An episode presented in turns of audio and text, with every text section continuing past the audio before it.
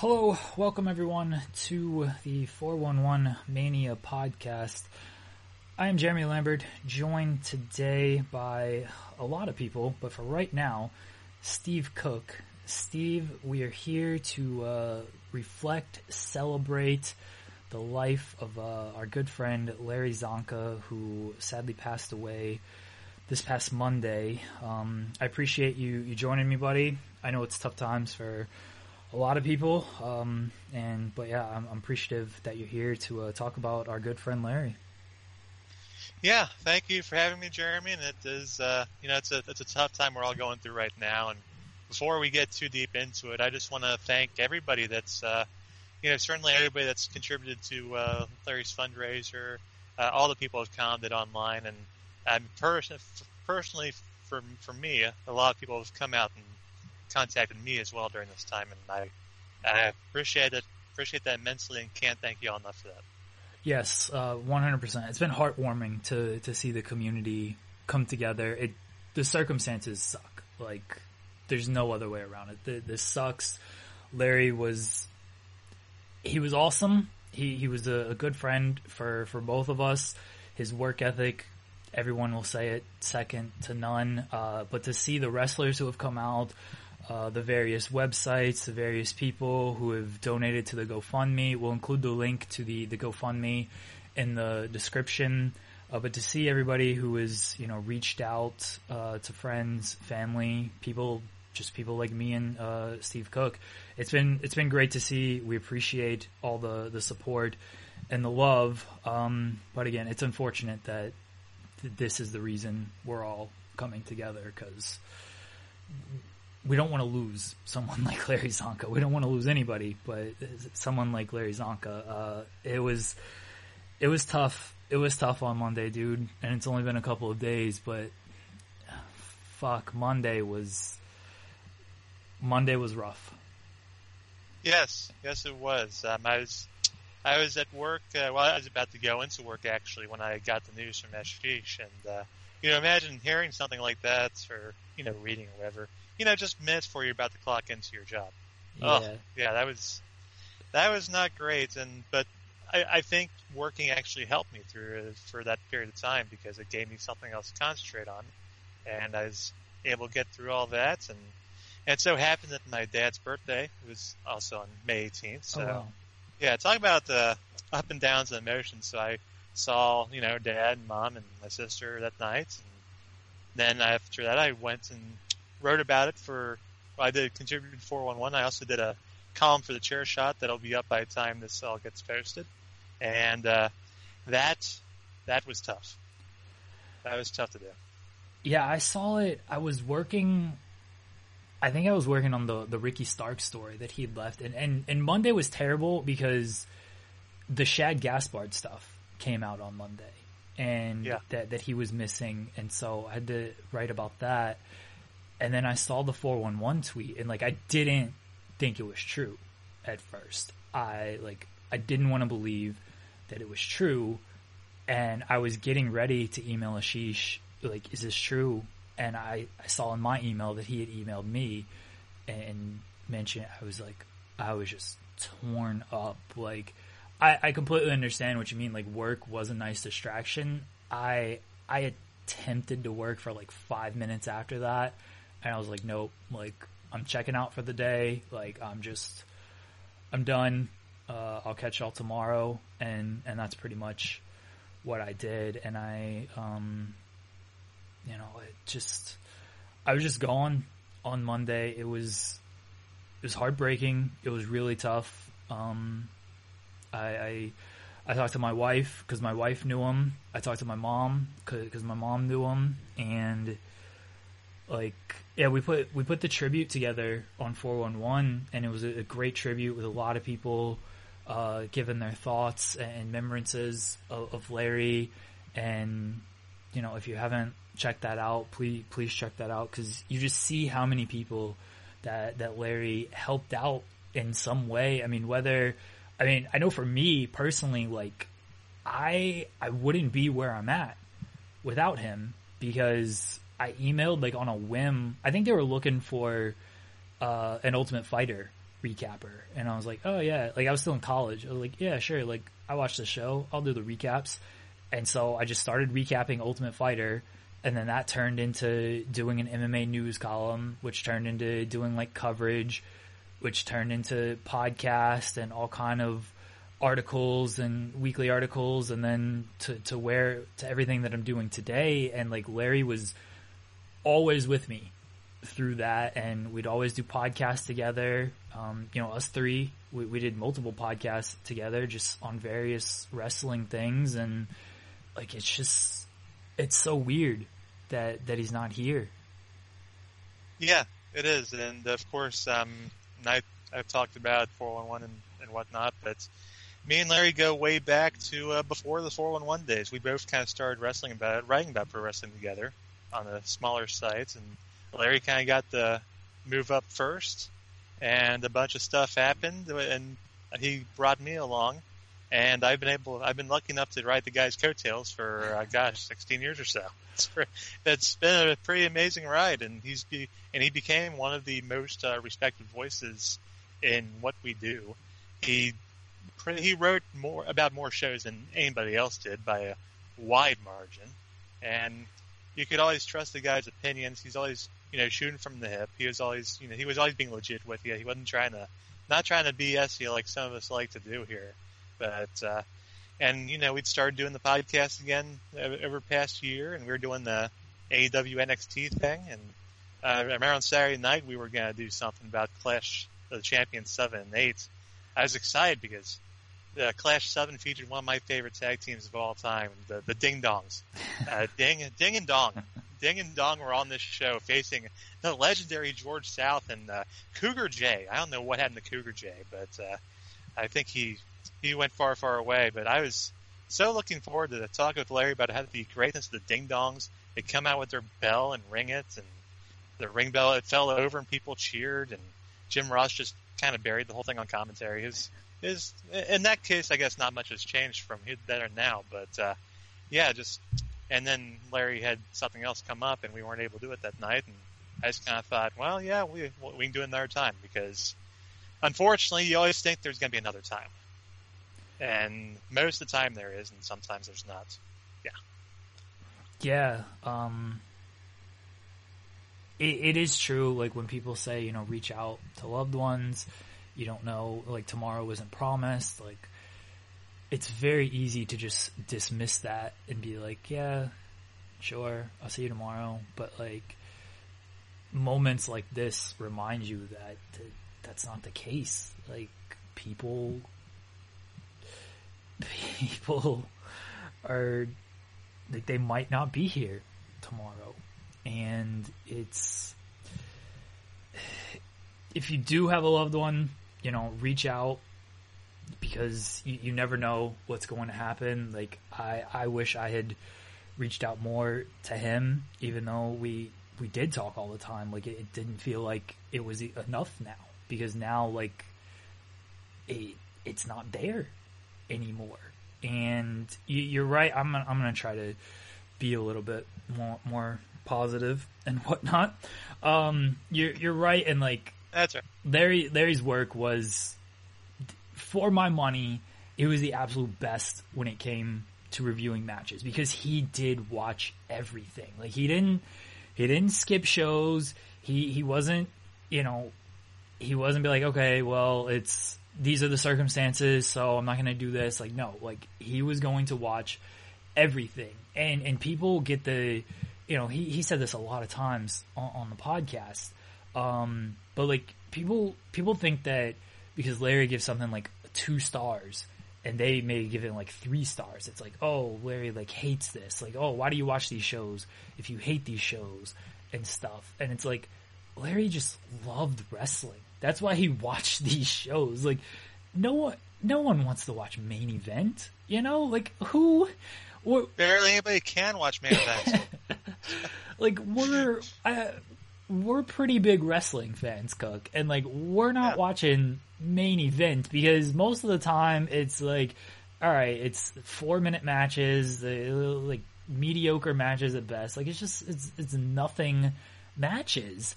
And Larry's like, you know what though? It's wrestling. and I'm gonna watch it. And, like that's just what he did. Like he absolutely just loved watching professional wrestling, and that's why he reviewed all those shows, and and that's why like that's why I think he like he is the absolute best when it comes to reviewing shows because he was watching the stuff that nobody else was. Like his he knew everything. He was very diverse in everything he covered. He he would cover all the, the various independent promotions and, and Japan promotions and stuff. Like he'd seen everything, so he knew. You know, he was like a measuring stick. Um, well, I'm sure we'll bring people on, and we'll just be like, you know, if we didn't know a match was good, if we missed the match, we'd be like, okay, what'd Larry give it? And then we check his rating. Like he was a measuring stick when it came to a, a good match or bad match, a, a match worth seeking out and stuff. And like, it's it's gone now. like that and so much more. Like it's just, it's just, I I still have a tough time coming to grips that like none of this is is here anymore. Yeah, and it's you know it, it's going to take four on one multiple people to even try to replace Larry because yeah. uh, we've tried replacing Larry before at various times, and well, people were happy when Larry came back. Let's be honest, because we, we, weren't as good. I'll be honest. I was one of those people who tried to help out, and uh, when he came back as a sigh of relief, because number one, my buddy was back, and number two, the fans will be happy to read from somebody that made a little bit of sense. But uh, you know, and you mentioned Larry watched so much wrestling, so let's be honest. Uh, your three star match might be his two star match because he watched a lot and lots and lots and lots of stuff. There's stuff he saw that I'd never, you know, even heard of. He had reviews up for shows like freaking Ring Warriors on WGN with like Austin Aries and completely random ass people. Just uh, any wrestling startup you can think of uh, since 2004 or whatever. Larry reviewed it. I don't think there was a promotion out there that he hasn't reviewed. Even, you know, even maybe the Fed down the street from me, he's probably seen a show from that too. I remember being. I watched everything. I remember being over at his house and he was watching like this Hulu pilot. It was like Dojo Wrestling or something. I have no idea what this was, and I'm just like, "Are what are you doing?" And he's like, "Oh, I'm watching this, you know, this Hulu Dojo Wrestling show." And like, it was clearly a show that was gonna last for like eight episodes, and it may have been from like three years ago that just has no bearing on the actual like wrestling landscape today. And Larry's just like, "Yeah, dude, like." It, it's technically new wrestling. It's new content. Like, so I'm gonna watch it and I'm gonna review it. I'm like, you're a madman, but I love you. But I just, like, no one was watching this stuff, and he was like, he really did more to just like boost promotions and profiles than than so many so many people did. Like wrestling always looked for coverage and stuff, and like if you wanted coverage, just ask Larry to review your show because he would do it. And you know, you might not like what he had to say about some of your matches, but you know, if if you want to be respected, you would respect his opinion on on what he had to say. And he'd always find something positive to say it too. Let's be honest. Yeah. I don't. I don't remember, remember just going out and just completely burying a show and just you know just saying like all the workers in the show are shit. They suck and they're terrible. He always found something good on the show to talk about. He'd, he'd always find that one wrestler that okay, well maybe this guy's all right, or maybe this angle's pretty good. He always I, I thought I always found something good to like about any show. Which I mean, I have I I admit I have a hard time doing that, and a lot of us do as well. But Larry never had a problem with that.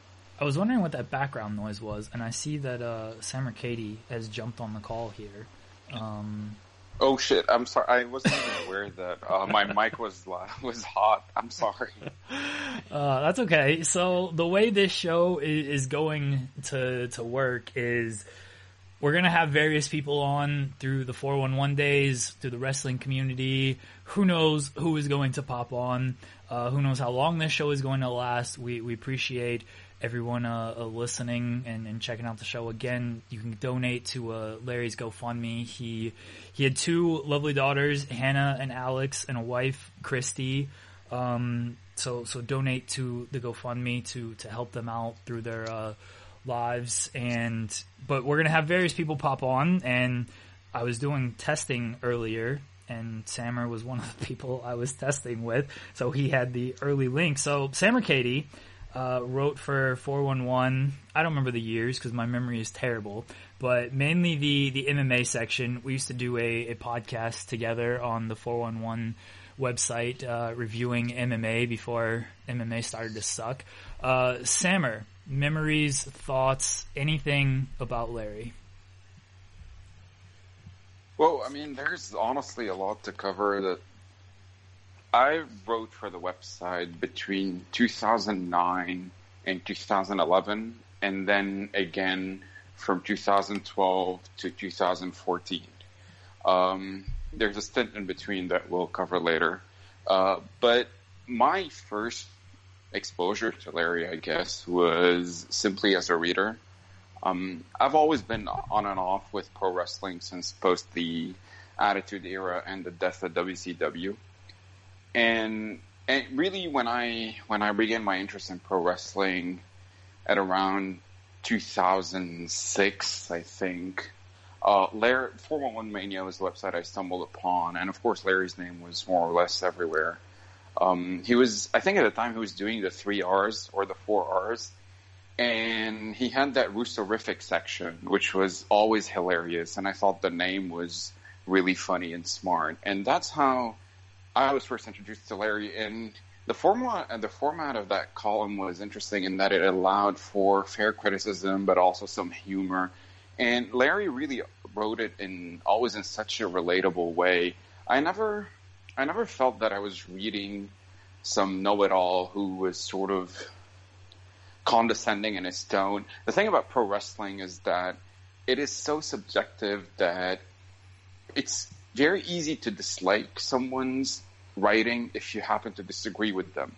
I mean, you guys have been here long enough, so you know how the debates work regarding star ratings and matches and whatever. And really, ever since I first started reading Larry's work, he was probably the most reliable guy for me in terms of just assessing the quality of a show of an event. Like if Larry said that show was good, it was good for me. That's how it worked. I'm not saying it's necessarily a smart approach, but if I liked the match a lot and I, I would still sort of need his validation. If he liked it as well, I was like, okay, then then I know what I'm talking about. He became the reference for me, and for better or for worse. And I always liked something about his recap style, where he would write these show reviews seconds after the show's over, and they're really elaborate. They cover just about everything. And you can tell that he writes them from the perspective of someone who wants to enjoy the show, I feel like to where even when he doesn't, he's infuriated because he's not enjoying it, rather than he just wants to shit on the product. Um, I remember reading his. I never actually watched TNA, but I always read Larry's TNA Impact reviews, uh, mainly to see him rage about the quality of the of the show. And you can tell that you can tell that he had a lot of appreciation for the talent they had. This was, of course, when they had Samoa Joe and AJ Styles and all those guys in their heyday. And whenever there's a great match, he, you can see the excitement in the way he's writing. It was always funny. It was never ham-fisted. Everything seemed seamless. Um, he developed these catchphrases, and they always felt to me like his writing just really flowed. And later around that year, he was also covering MMA for the website. I mean, uh, I only caught the tail end of what you were saying, but I think you're referring to his work ethic, and I've really never seen anything like it. Uh, the UFC circa 2007, when all these upsets were happening, Larry, I think, was the one ca- covering all the pay-per-views. Uh, before you joined, uh, Jeremy, or around the time you joined, but you weren't covering the pay-per-views yet, uh, if I'm not mistaken. So seeing Larry being excited for Couture Sylvia and Serra St. Pierre and all these fights, also sort of I was already an MMA fan at the time, but and I'm I'm I'm truly not just saying that, but he had a role in sort of also um, increasing my passion for MMA. A couple of years later, I, I wrote for the site, I applied, and um, I became a writer there. And as a boss, I mean, oof, that guy was really amazing. I tweeted about this after you know the news broke that that I legitimately never had a bad interaction with him. And Jeremy is someone who I mean, you've worked with me a lot. You can attest that I'm the biggest procrastinator ever. I, I think it's that's fair to say. So, you know, if the deadline was, see, a lot of the time I was, I was living in Lebanon on and off at the time, as opposed to on and on now. Uh, and the deadline was always fell on like 5 a.m. my time. So you'd think I would actually submit it a lot earlier, but no, I would submit it 5 a.m. every morning, I guess. And every time I would come up with some excuse as to why I'm late or whatever. He never had a problem with it. He, you know, he, he really was so easy to work with. I remember like every year around the year end time where we're supposed to do these uh, review columns and, you know, show of the year, fight of the year, all that stuff. And every year without fail, after we're done posting all that stuff, he would really thank all the staff. And it is little things like that that sort of made you feel appreciated. Um, when I left for five ounces of pain because Jeremy called me from the parking lot uh, begging me to join. Uh, am I lying? Uh, no, that's that's about how it went down. Yeah. Uh, Jeremy called me and he said, "Hey, join me in five ounces of pain. We'll get to do whatever we want." That was his pitch, legitimately. and as opposed to four one one, where we got to do whatever we want. I was going to say exactly. exactly. That was that was his pitch. But he, I remember he said like we, we could post podcasts together and whatever. And I, I was already doing the four one radio show podcast, but Jeremy and I were friends, and I thought, all right. But the only thing that didn't get me to accept it in the blink of an eye was that I really didn't know what to tell Larry. And it took me like a week to actually get the courage to write him an email and say that I'd be leaving. And he was so understanding, despite being on bad terms with five ounces of pain at the time. He was very understanding about the whole thing. And after I left, which turned out to be an amazing decision, um, and you know, some falling out happened there, and Jeremy wanted to go back to four and one, and of course he he wanted me to go back with him, and we were both so happy. Larry was more than happy to take us back. In fact, I don't think either one of us suspected for a second that he'd be like, ah, "Oh no, like you guys left." Like, you know what I mean? Like it wasn't even an option that he wouldn't welcome us back. And of course, once we came back, he let us do whatever we wanted. We were posting podcasts supposedly about MMA, but really talking about like wrestling action figures and stuff. And the, he posted them. He ne- we never got a word about like, oh, you shouldn't do this or you shouldn't say that or whatever. I really have never ever worked with such an understanding, easygoing, encouraging boss. And on a personal level, I mean, record, I think first of all, my sort of emotional attachment to Larry grew when he started doing podcasts around 2008, and I think his wife was doing. Steve, correct me if I'm wrong. Wasn't his wife his co-host at the time? That's correct. Yeah, Christy was on a lot of the early podcasts with Larry, uh, known as yeah. the wife, of course. Yes. yeah, exactly. Yeah, that, that's yeah. It was it was around 2008, and th- those podcasts, they were, you could tell that he didn't take himself seriously. His wife didn't take herself seriously. She always offered sort of the fans' perspective, where Larry was, you know, quote unquote, the expert. I remember his his daughter was very young at the time, and she would make some cute appearances.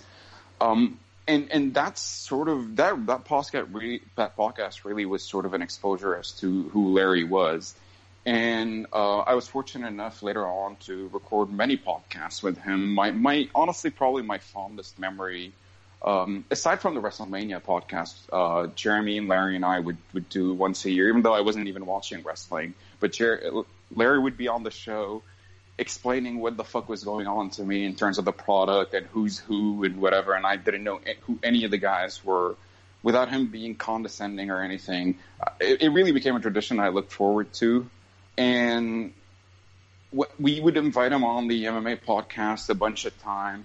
Um, remember, Jeremy, when we, I think it was it was uh, Hunt for the Bigfoot, yeah. the greatest show of all time. Larry was actually on that show. So if if you're unfamiliar with Jeremy and I, we come up with really terrible ideas and decide to go through with them because why not? And one of them was to live commentate a UFC show in which Mark Hunt fought Bigfoot Silva in what is undoubtedly the greatest fight of all time, and I think Jeremy would agree. And Jeremy and I's gimmick was to shit on bad heavyweight fights, and we believed that that fight would be terrible. Larry allowed us to record it live. I don't ask me why. Uh, I'm sure he regretted that later on. And he was on that show, and truly, like we had the the time of our lives. I remember we were recording a podcast on my birthday once, post a UFC event, and Larry made sure he would come on, and I think that lasted four and a half hours, and I'm not even exaggerating. No, And- we were up. Yeah, we were up until like 5 a.m. that night, just like talking about. I don't even recall what, but literally everything. It was who? Me, you, Larry, and Radulich. Mark, Radulich, Yeah, Mark Radulich. and Jeffrey Harris called in at one point along with his dog, but uh, we'll, we'll that's we, we can leave that aside. But yeah, it was mainly us four, and we legitimately spoke for like four hours. Ten percent of which were about the show. The rest was a bunch of nonsense, and he he really was funny without trying too hard. He he was very kind. I think one thing about Larry is that when you read all the tributes, uh, all the comments on 411, you can really tell that, as cliche as it is, but he- really, his writing did touch a lot of people and it did affect them. I mean, I was honestly overwhelmed reading the comments because it felt like the stuff you see when a famous wrestler dies. How everybody was, was genuinely grieving because this man had been with them for, I mean, almost two decades when you think about it. And he would post like four reviews a day. I, I have no idea. I think Jeremy, you were talking about this again. I only came into the tail end, but it always baffled me the amount of stuff he wrote. And even as I grew disinterested in pro wrestling, every once in a while, like I made sure Larry's um, reports were something I would read. If Jeremy uh, told me about some pay per view that I needed to check out or whatever, uh, Larry's reviews would be the first thing um, I would I would go to to you know check out his, his his star ratings, the match quality, and whatnot. Anytime Jeremy and I were would have an argument about a wrestling match or any clarification, Larry was our go-to guy. He really was like a connoisseur of wrestling history. I think one thing I, I truly respect about him is that despite wrestling being a business that could very easily take its toll and burn fans out, and I think we've all experienced that to varying extents, the fact that Larry kept doing that for years at the rapid pace in which he did without really skipping a beat and always seemed to genuinely enjoy it. And when he didn't, it also came from a position of, I really wanted to like this, I just didn't. And the fact that he's been accused of being a shill for pretty much every wrestling company, which means he's fairly objective. I think if you're accused of being an AEW, New Japan, and WWE shill, then you're probably none of the above. So I, I really think Larry's passion for pro wrestling is, is unlike anything I've ever seen. And that is probably what I remember most about him because to me, that's his legacy in terms of writing. Um, I, I will truly, truly miss him. And I mean, when Jeremy broke the news for me a couple of days ago, we were both very overwhelmed with this. It's it's kind of amazing that I could feel that way about someone whom I've never met. But uh, I was honestly very fortunate to work with him, to know him throughout all these years. I was actually going through some of our old emails, and like no matter what I had told him, whether I would be skipping the week because of whatever reason. He he just was always so accommodating, so sort of um he just seemed happy even when he wasn't. And one last thing I want to say about him is that when he got his leg amputated last year, I was going through personal problems in my life that were far less serious, yet I was taking it a lot worse. And seeing some of his tweets at the time and how high his spirits were, I still have no idea how he did it. And he did it while still posting like three or four reviews a week, which is nuts. So, rest in peace. I can safely say I'll never forget him, and I will truly, truly miss him. I'm gonna bring on uh, Todd Bergman, our buddy T Berg, who also wrote with us at uh, 411 during the years Samer mentioned. Again, I have CTE. Uh, Larry hit me over the head too many times with a steel chair. Um, a lot of concussion issues. Todd, how you doing, buddy? Hey guys, I uh, wish we were all getting together under different circumstances today. Yeah, uh, 100%. I, I, mentioned that at the, the top of the show. Like, it's been great seeing everybody come together. It, it sucks that this is why we're all coming together. Um, but Todd, memories of uh, Larry. Well, first and foremost, Larry, you know, was was a, a great dad, um, you know, a great husband, and a wonderful human being to work with.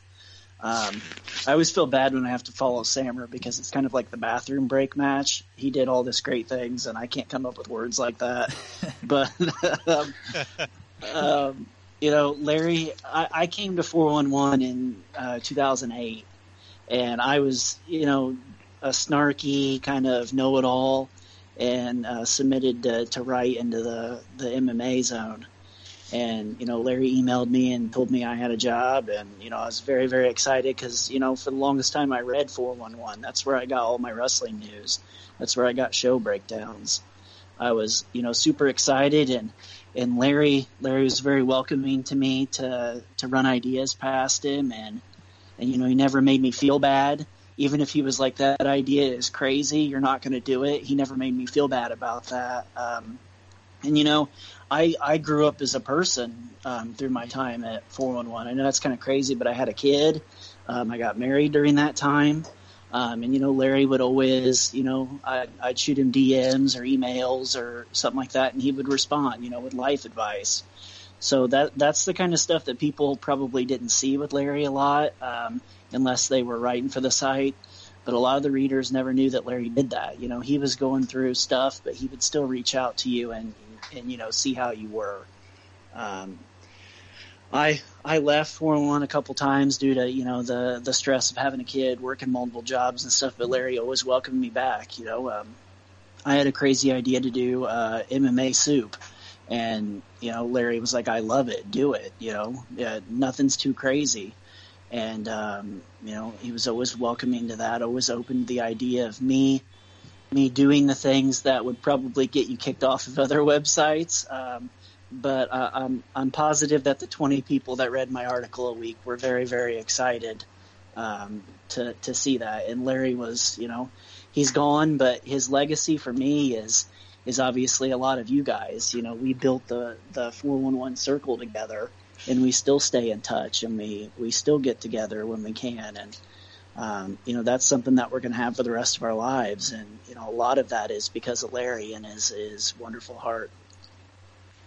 Yeah, if not for Larry, I would not know uh, Jeremy Lambert, or I would not know Todd Bergman. I would not know Samer Kadi. I would not know a ton of the people that uh, I interact with on a daily basis. To be honest with you, a lot of the people I talk to on the internet, I know because of Larry Csonka. Yeah, I would yeah. have to second that. I mean, I, I met Jeremy because of 411, and Jeremy and I talk literally every day no, for hours at a time. You, have not talked to you since our last podcast. Don't know what you're talking about. that's right.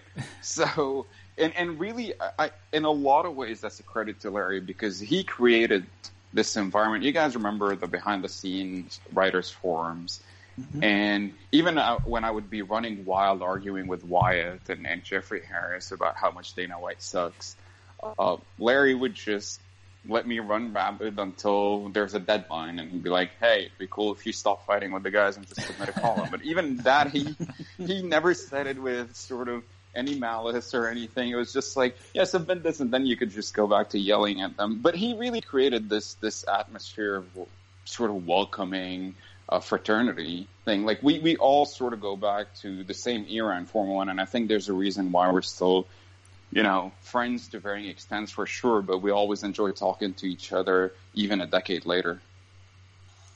Absolutely, I think it's um, you know today's the nine year anniversary of Macho Man passing away, and I remember that we actually did a it was one of those Friday night uh, podcasts where things often got in the weeds, but you know, we we did one right after Macho Man passed away, and I remember we we started talking about that, and we talked about a million other things. And Larry was very much like, "Hey guys, you know, this is great, but let's stay on topic here." But those are, you know, it's just one of my my favorite memories of, of Larry because we we were kind of crazy and he was kind of like this this um, resident assistant on our level and he, he kept us in line um, even when we were doing crazy stuff. That Macho Man podcast was the uh, very first one I was a co-host on with Larry, with Larry Csonka. So, you know, you're already kind of nervous about doing it anyway because I'd never done any podcasting stuff before. And then it turns out you find out, you know, Larry and Dave, oh, the main topic's going to be Macho Man passing away. No pressure, right? I think No pressure. I was on there and you guys buried me for being so young. You're like, what are you calling in for? You don't even have Macho Man memories. You and Larry did. Probably. I was like, I was at WCW uh, World War ninety, World War three ninety five, where you had to observe this, brother. So I got plenty of Macho Man memories. Oh man, good times. He certainly did. Like the, the I mean, if you've listened to to this podcast already, like we can get off of uh, the rails a little bit. And, and Larry was always like, bring it back together. Like his hosting ability, I. I mean, we've all done podcasts. I've hosted. I don't know. Cook, you mentioned to me that you've hosted once or twice, and uh, Samurai, I don't know if you have, and Bergman, I don't know if you have either. But like, host, it's not easy, and Larry made it very easy, especially with with people like us on the podcast, just going all over the place. And he's just like, all right, let's get, you know, steer it back on topic, get back on course and everything. And it, like, it's not an easy task. And that was another thing that he just did exceptionally, uh, well. I did not make it easy for him either. I'll tell you that. If if you had made if you had me take a breathalyzer during a lot of those podcasts, it wouldn't have been good. Would not have been good, folks, including including the last one we did. To be honest with you, so uh, he had to deal with that every week, and somehow he managed to do it. So God bless him for it. I have one memory to share that I, I think all of you were part of. I'm, I don't remember if Todd was, but Jeremy, you you'll remember this, even though we haven't spoken about it in forever. Remember when, like five years ago, or maybe six years ago, you were invited on this terrible sports radio show, and you know what I'm talking about. Yeah, yeah. And the host was awful and wished death upon Cam Newton or something, and you were so pissed after you were done. You're like, I need to watch the taste out of this. I'm calling an impromptu podcast. Yes. And you invited me, Yeah, Cook, I Larry. I think Todd was actually on, and maybe someone else. And we just rambled for three hours as Thiago Silva pulled a gun on his wife. Remember what I'm talking about? I remember this. Yes, yes. Dude, midway through the podcast, I hear that this MMA fighter pulled a gun on his wife, and I start making the most inappropriate jokes, and all I hear was Larry saying Jesus in the background. That's all I hear. See, that's because I was hosting that one and I, like, I didn't care. That's right. I was just like, yeah, let it go off the rails. If Larry was hosting, it would have been like, okay, let's, let's rein this stuff in. Uh, this is why I'm terrible at this and Larry was great. Was that the night where Chad also went on for like six hours after that podcast, or was that a different night? Because I remember one night where we were just rambling on for hours on end, and that probably happened more often when I was not involved because I like to have something of a bedtime. I like to go to bed, but uh, on a couple nights I get into long conversations with, with these folks, and they could probably hear me drifting off like into my microphone. I'm sure I was probably snoring at some point, but I do remember we went on forever, but I, I don't know if that's it's the same one we're talking about. But there, there seems to be a theme here with people going off the rails and Larry trying to keep everybody in check. He uh, he certainly was a consummate professional um, when it came to everything. You know, I I heard Samer talk about his uh, Larry's work ethic. I I can't imagine having to review that many things and keep the site, you know, running and keeping people making deadlines. And uh, I just, I, I cannot imagine the, the amount of work that he put in to, to continue that and make 411, you know, kind of what it is today. And you can definitely see it sometimes taking its toll on him through his tweets, through every every now and again, you know, he would tweet about being tired and burnt out. And I'd be like, well, okay, I mean, I guess he's taking a vacation soon. And then one day later, he's got like four new articles up and, and, you know, a review and an editorial. And I'm like, oh, okay. I guess he was just venting, and then he would just keep going and keep going. I have no idea where he found that energy from. It was a slow day for him. Just like two uh, TV reports, made a column, and some news stuff. Yeah, that, that was a slow day for Larry.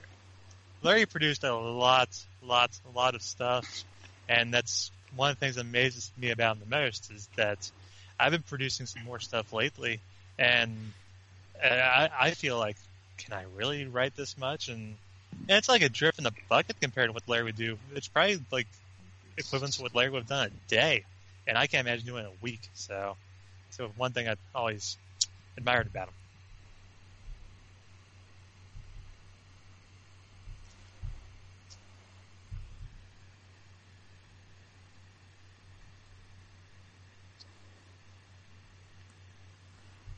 somebody has joined and oh, I've invited people. Okay. Sorry. I'm I'm still trying to figure this gimmick out. Um but if somebody Larry does gave, never gave me that much time to fill either. So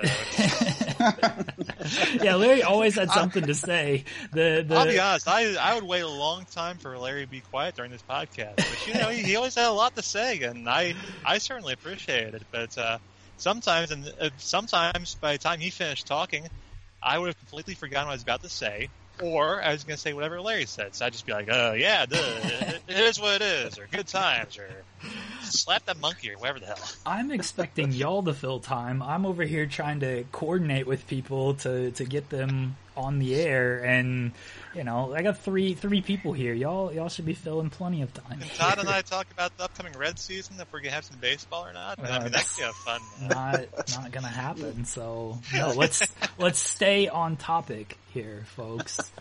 Let's stay. I on think what topic. just happened was pretty good indication as to why Larry was a much better host than Lambert. I mean, there's there was like a 30 second of awkward silence, and Lambert only soups in. Uh, I 30 seconds later, I guess. I just The think I math adds lost up. my connection. Look, I That might happen. I have things that I am working on, and uh, I cannot. thanks.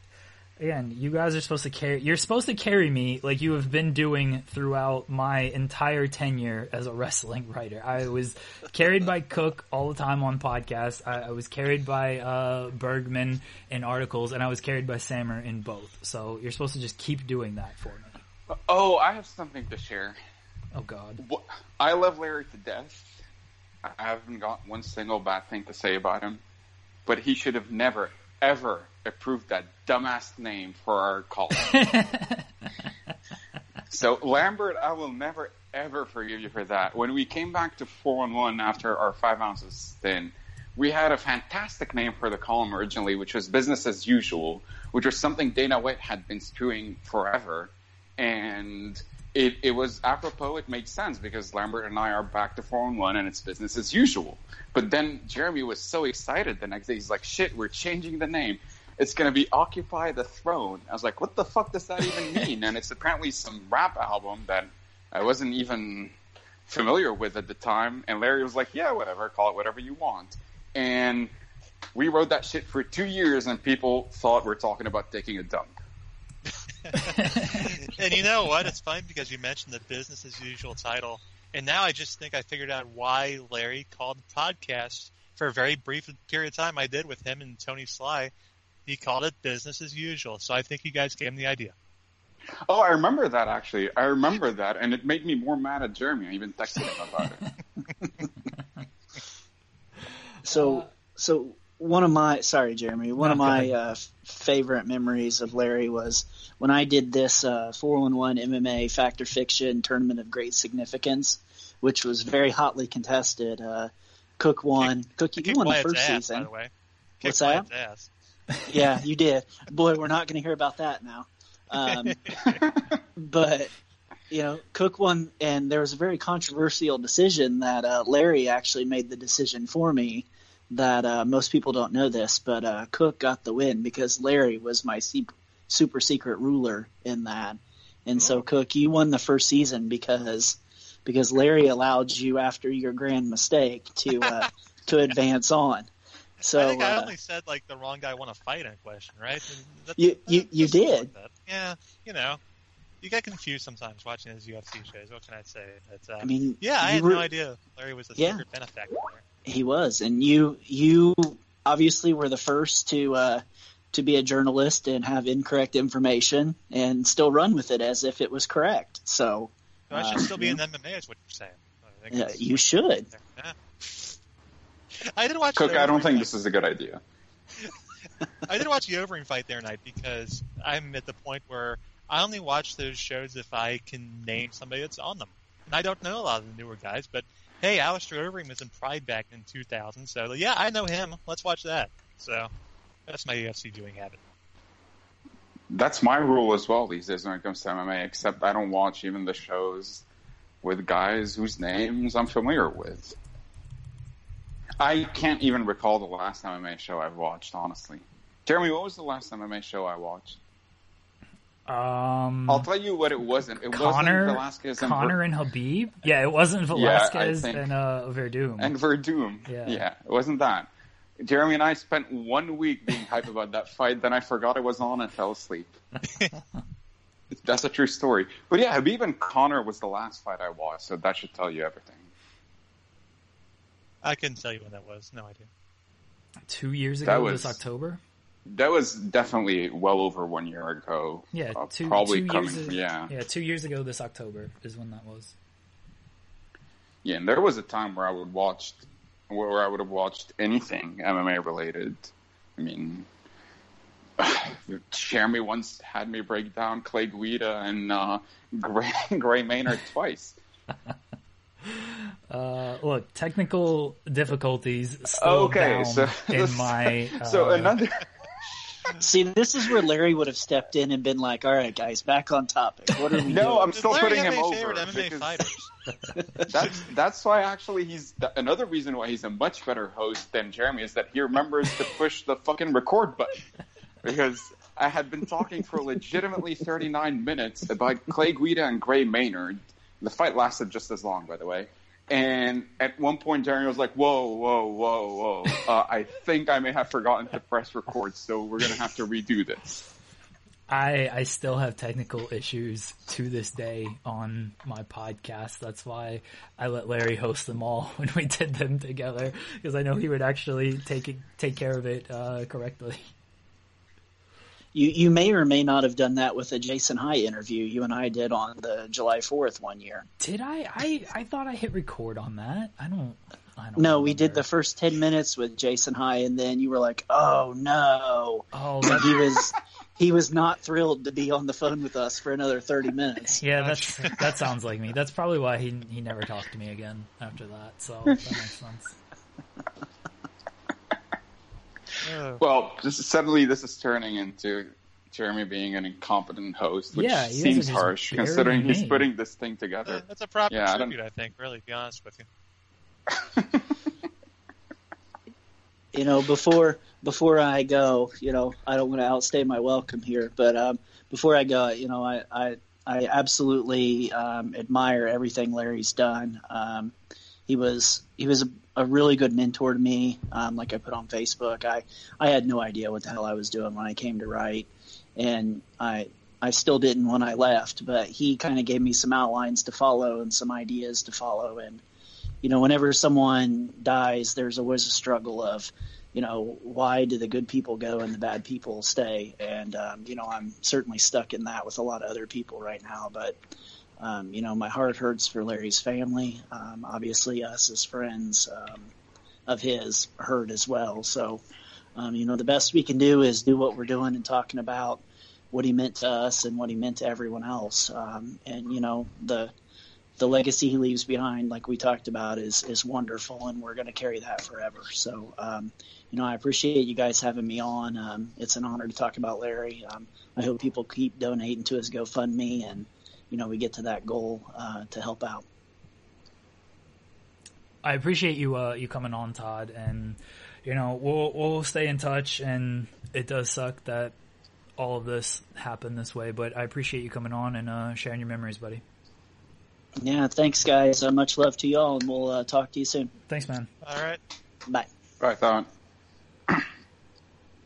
All right. Um, Jeremy Thomas is trying to join us, and that might be completely on me. But right now, we actually have uh, from Wrestling Observer site Bryan Rose. Bryan, how you doing? All right, I did. I this, am doing good. Okay, I, was, I did. They've been burying me this whole show, Bryan. I was like, I know I did this correctly, but I'm glad you're here. Yeah, I- I'm happy to be here. I wish under better circumstances, but Yes. yeah, it's it's it's very nice to see you. It's good to talk to you, man. Um, and we're just sharing memories and thoughts on Larry, so the floor is yours with that.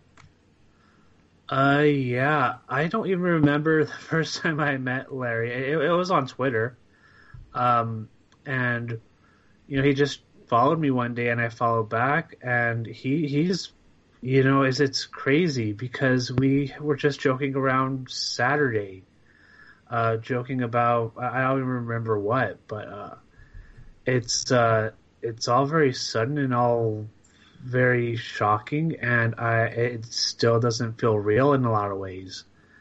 Um, but yeah, I, I mean, I I think what I remember most about him is that I, I for for the Observer site I would use to uh, do the reports, the New Japan reports. So I would be up at two thirty, three in the morning for like random Korakuen Hall shows and you know, I'd be up and I'd check Twitter, and Larry was almost always there, and he'd have like the same GIF of the hand coming out of the ground or, or whatever.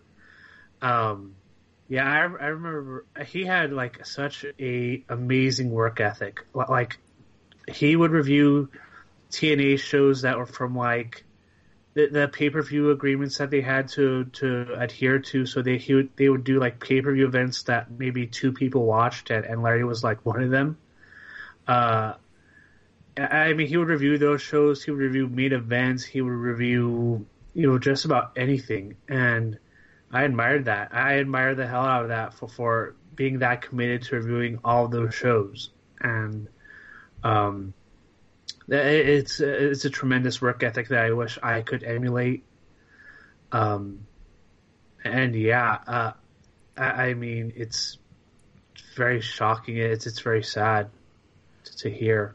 But I, I mean, he, he he's going to be remembered for a long time because I remember uh, after hearing about it. I mean, everybody had something nice to say about Larry. Well, like I didn't see he see or hear one person who didn't have something nice to say.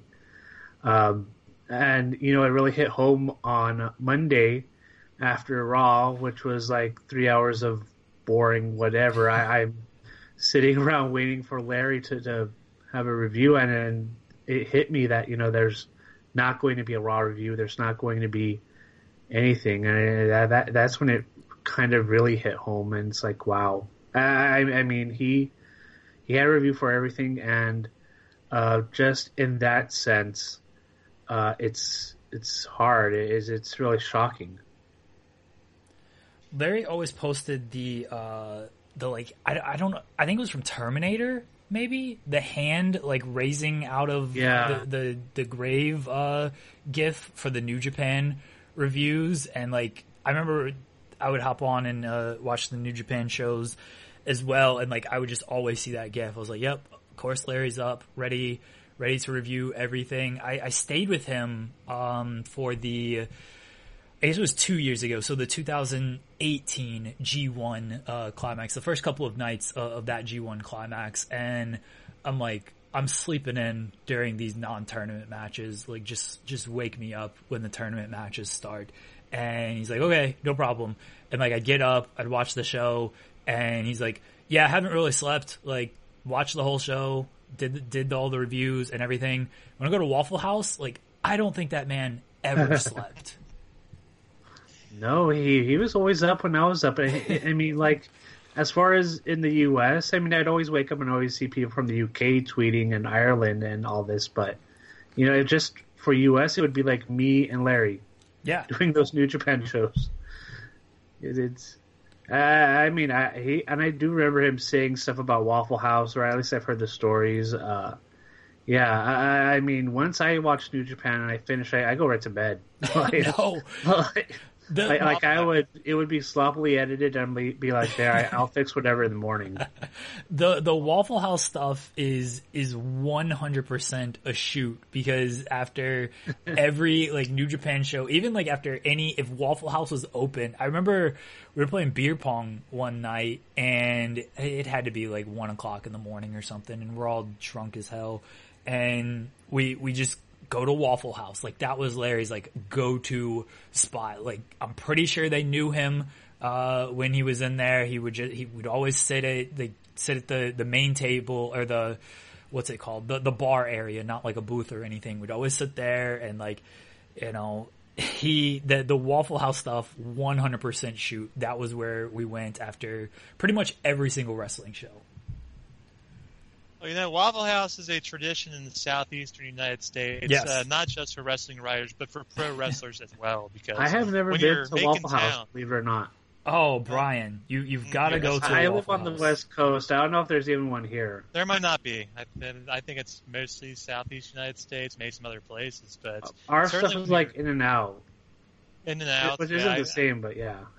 No, they're not. I've heard a lot of good things about In and Out, though. I've heard great things about their burgers. in and out is good. Yeah, but when you're traveling in Southeast as a wrestler, you know, you're, when you're trying to go from town to town, there's not much open at 3 a.m. other than Waffle House. That's where you go and get your food. And Larry was like that. Yeah, he he was always up at all hours of the day. I'm surprised he, you know, when does he sleep?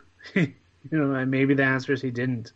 he he 100% didn't like I, he got like two three hours of sleep. At least anytime i was over there like he just he never he never slept. Sometimes he would fall asleep on the couch if there was no show to watch and we were just watching something.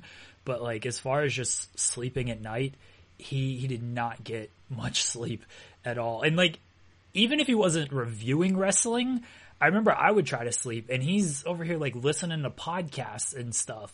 And just he he never slept. He he was always trying to consume as much wrestling as he could. He he he covered everything, and uh, I I mean, like I said, the TNA shows nobody watched. Uh, he even even as very recently, he was covering the uh, WWE shows that were on FS1 that drew like 100,000 people, but he he reviewed them. Even the the greatest matches of Seth Rollins, I think that's one, the one I saw. Yeah, I mean, like that's one of the nobody last watches that, yeah. but he did.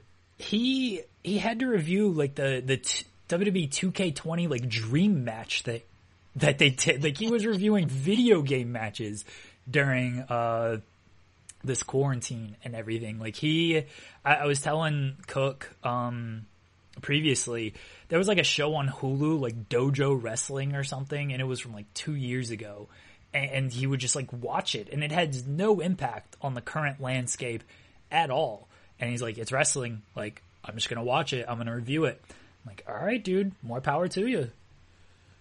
Yeah, he he would review everything.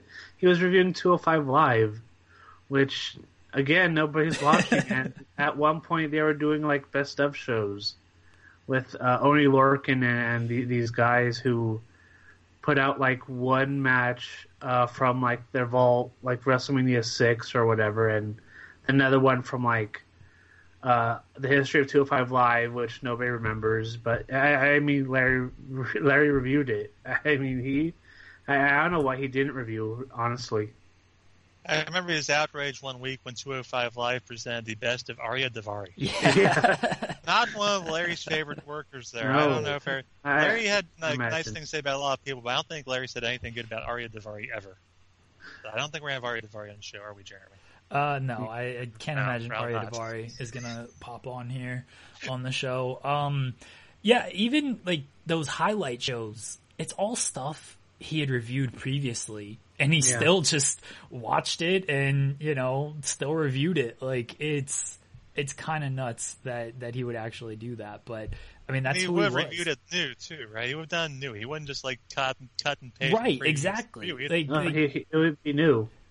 Yeah, he was like, "Well, I'll, I'll watch it with uh, fresh eyes, I guess. You know, see what changed. Maybe, maybe something has changed that I missed the first time three months ago or whenever these matches aired. But like, eh, as I said, like he genuinely just like loved wrestling and wanted to consume as much wrestling as possible. And he, like he also I think knew like his reach and stuff. Like he was giving a platform to a lot, especially on the smaller shows. Like you, people sought out Larry's reviews, and if you know he said, "All right, this person wasn't good," then it, you know, uh, it, it, stuck with people. Or if this person was good, like it stuck with people. Like like I think Keith Lee had had a um, quote yeah. of saying like, "Yeah, I got these top ten matches for Mania weekend from Larry Csonka, and I was in like three of them." And it's like that that was just something to me. Like you know, people people really love and respected and admired like the work he did.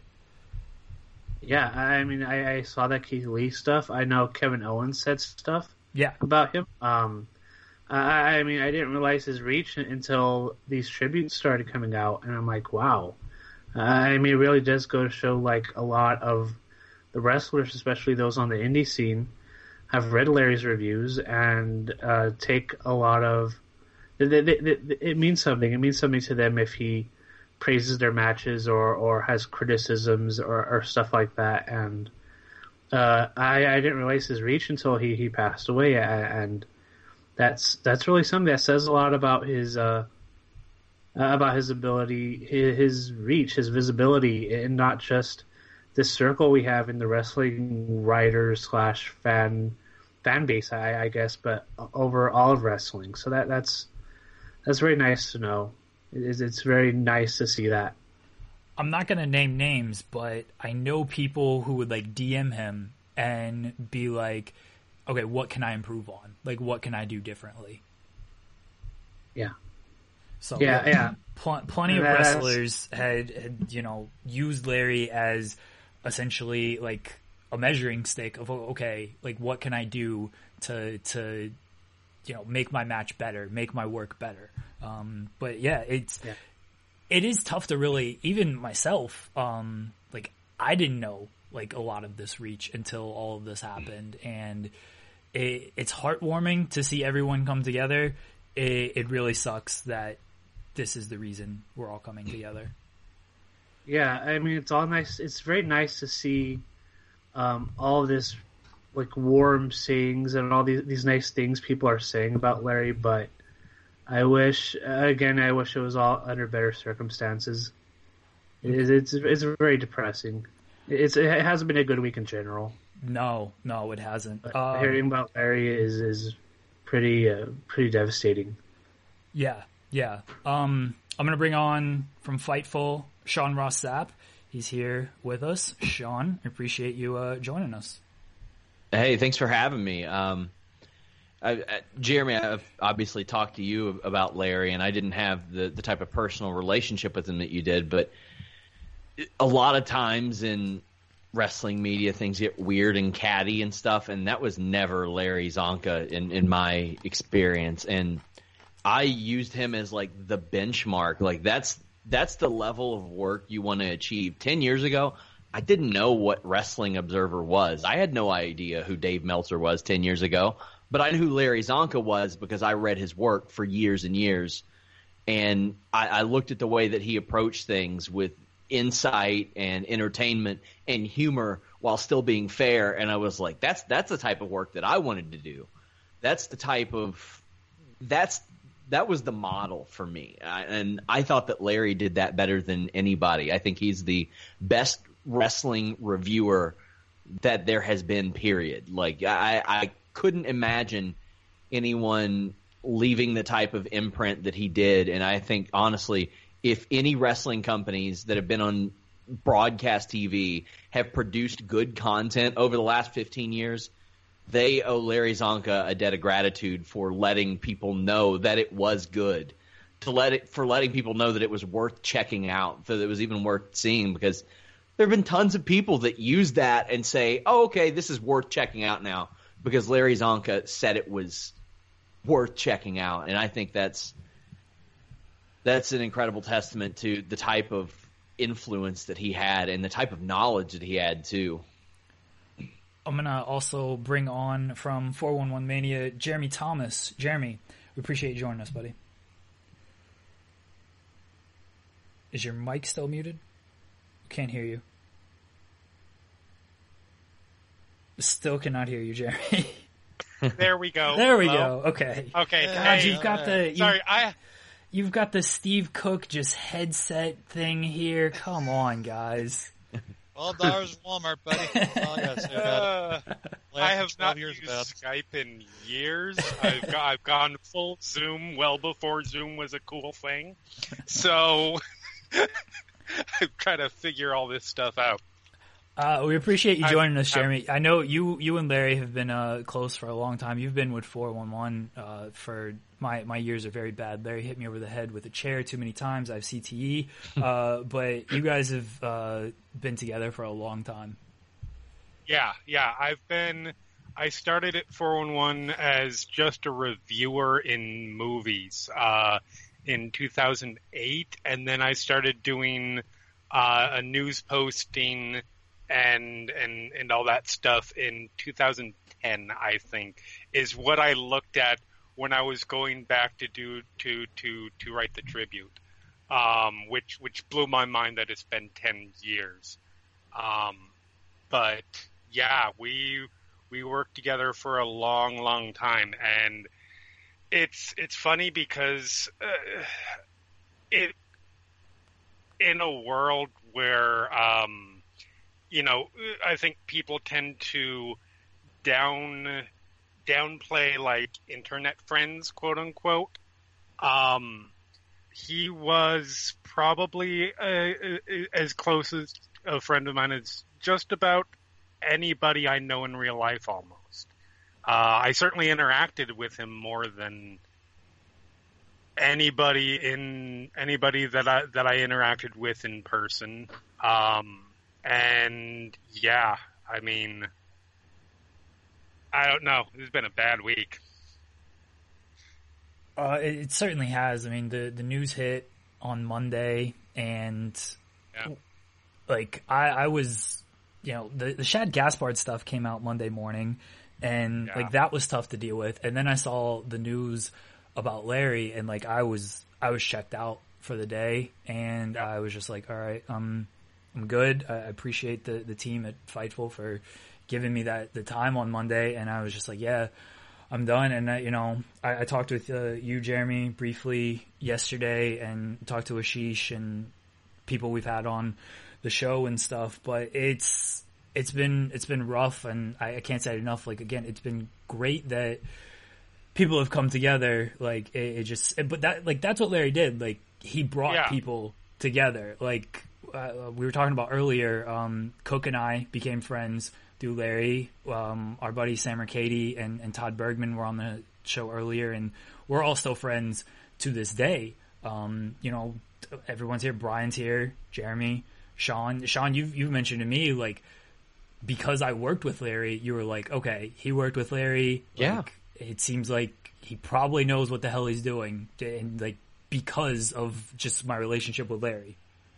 Yeah, that was that was a barometer for a lot of a lot of stuff. I mean, quite frankly, we get a lot of people that are like, "Hey, what do I got to do to get into this? What do I got to do to do this?" When I saw you worked with Larry, I was like, "What more of a recommendation do I need than somebody who had worked with Larry Csonka for years?" That's and for years consistently. That was that was enough for me.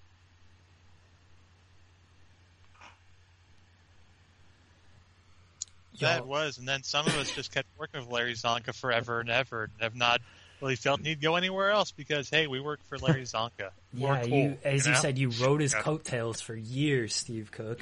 That's right. I made a living out of it, brother. Ah, it was a it's a great ride, man. It was the best ride.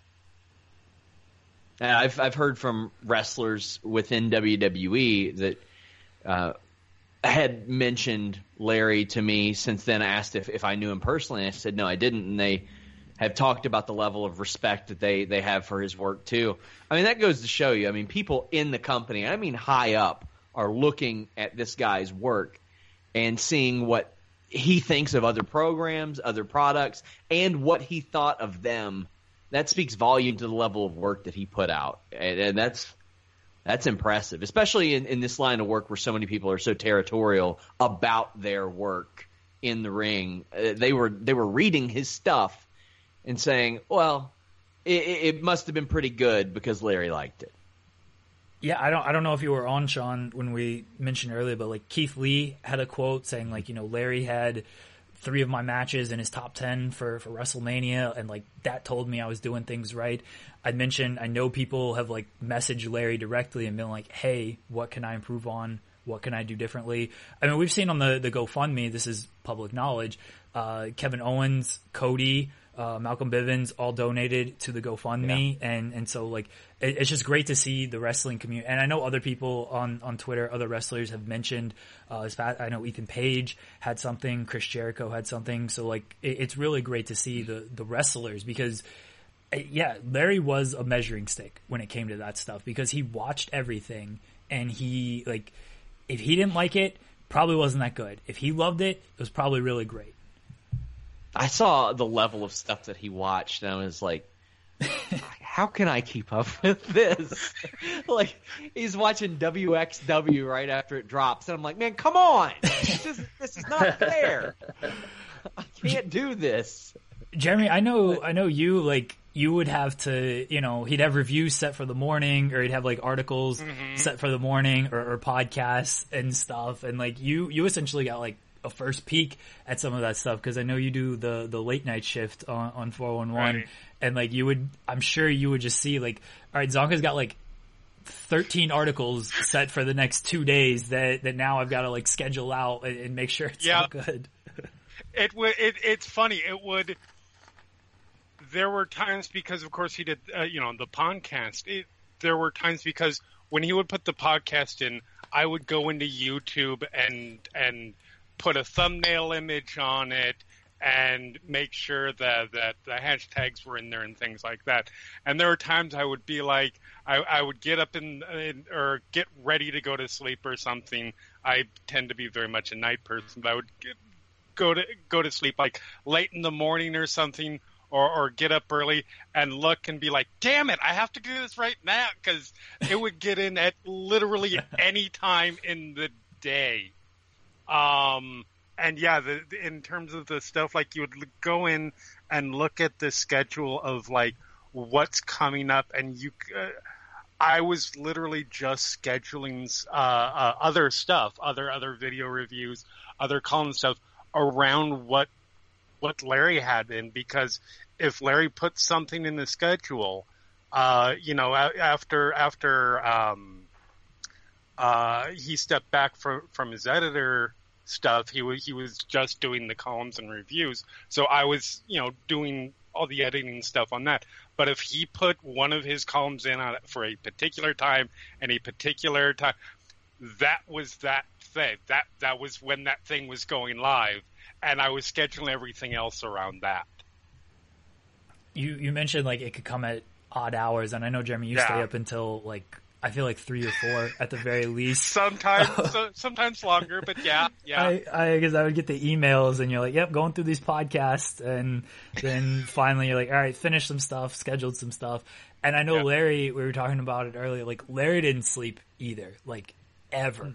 Um, yeah, when, how could he have? Yeah. Like, like he, we were talking about, uh, with Bryan, like Bryan and Larry were always up, like reviewing the, the New Japan shows. And like Larry would, he would watch like those Road to shows, like if they were live on New Japan World. Like he was watching the road. I'm like, dude, yeah. it's a bunch of multi man. You like they can wait until mornings. Like nah, like I gotta watch it right now. And Sean, you're he's like he's he uh reviewed WXW and stuff. Like if it was wrestling. He he was going to consume it. I, I'm gonna keep telling this same story because I find it fascinating there, there's a show on Hulu. It's like Dojo Wrestling or something, and it was oh, it was gosh. taped like three Dojo years Pro. ago. It had nothing to do with anything nowadays. And Larry's like, I'm gonna review it like it's wrestling. I'm gonna watch it.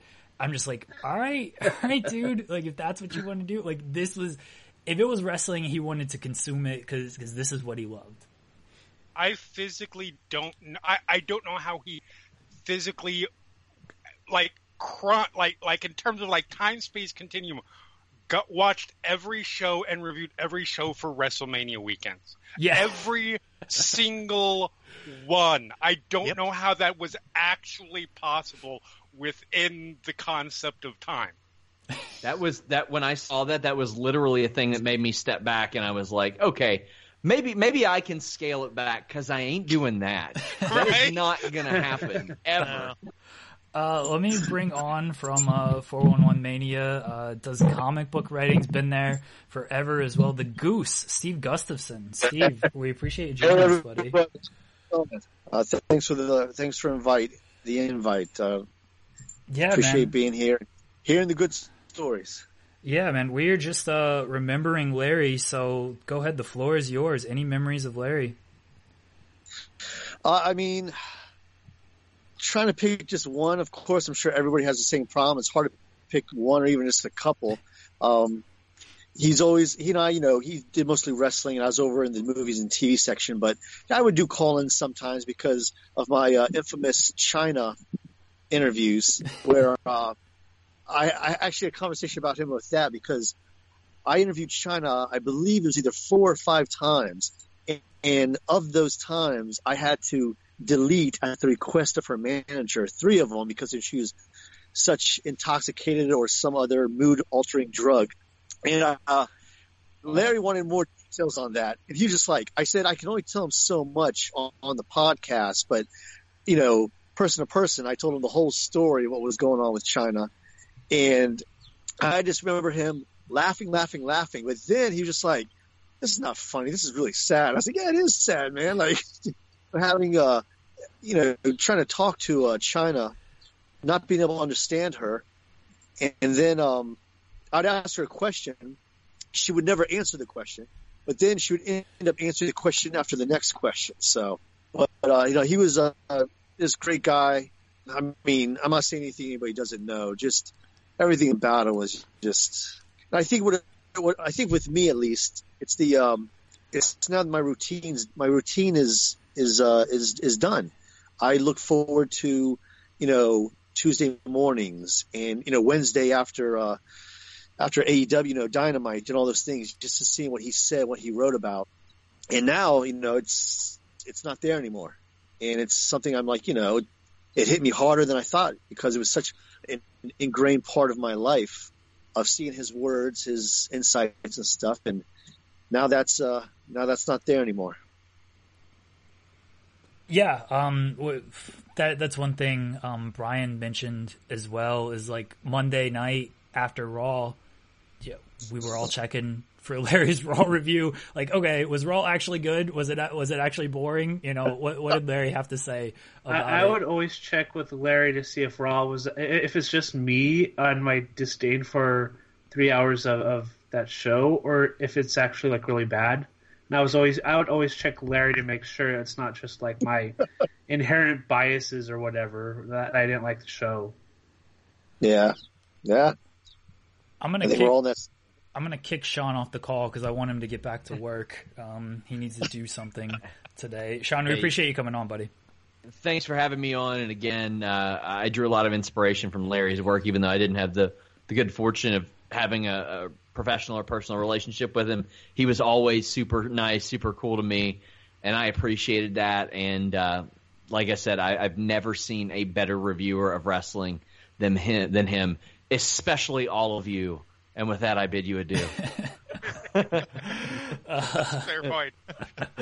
Um, Steve, like, I mean, we we've known each other for a long. Like, th- this is what you know. Larry brought people together. Like, I I still talk to to Steve to this day. We actually met last November, um, and like, I wouldn't know you without Larry. Like the four one one, like him bringing this team together. Like, we wouldn't know each other.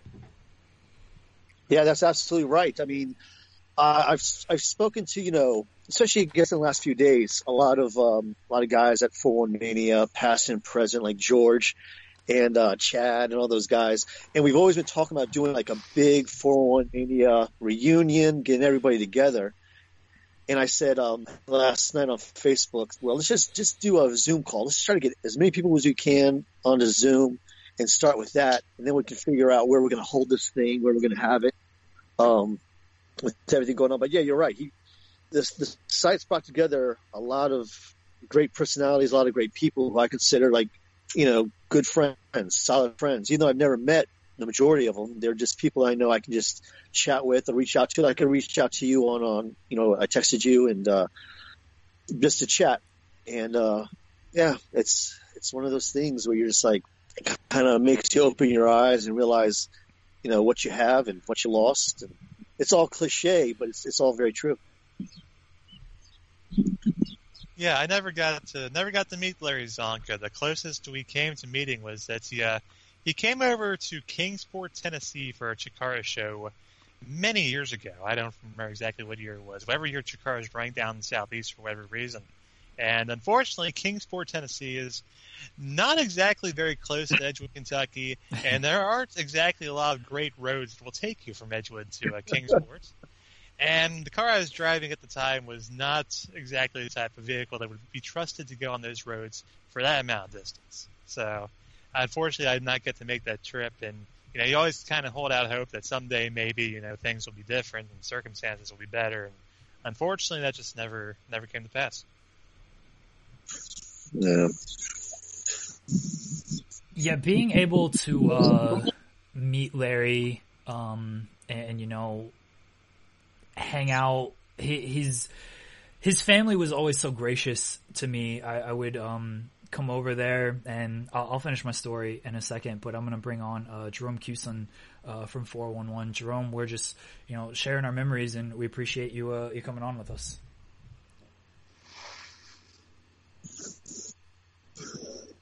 Oh, um, I think your mic's still muted. We cannot hear you, Jerome. Trying to work on that. There we go.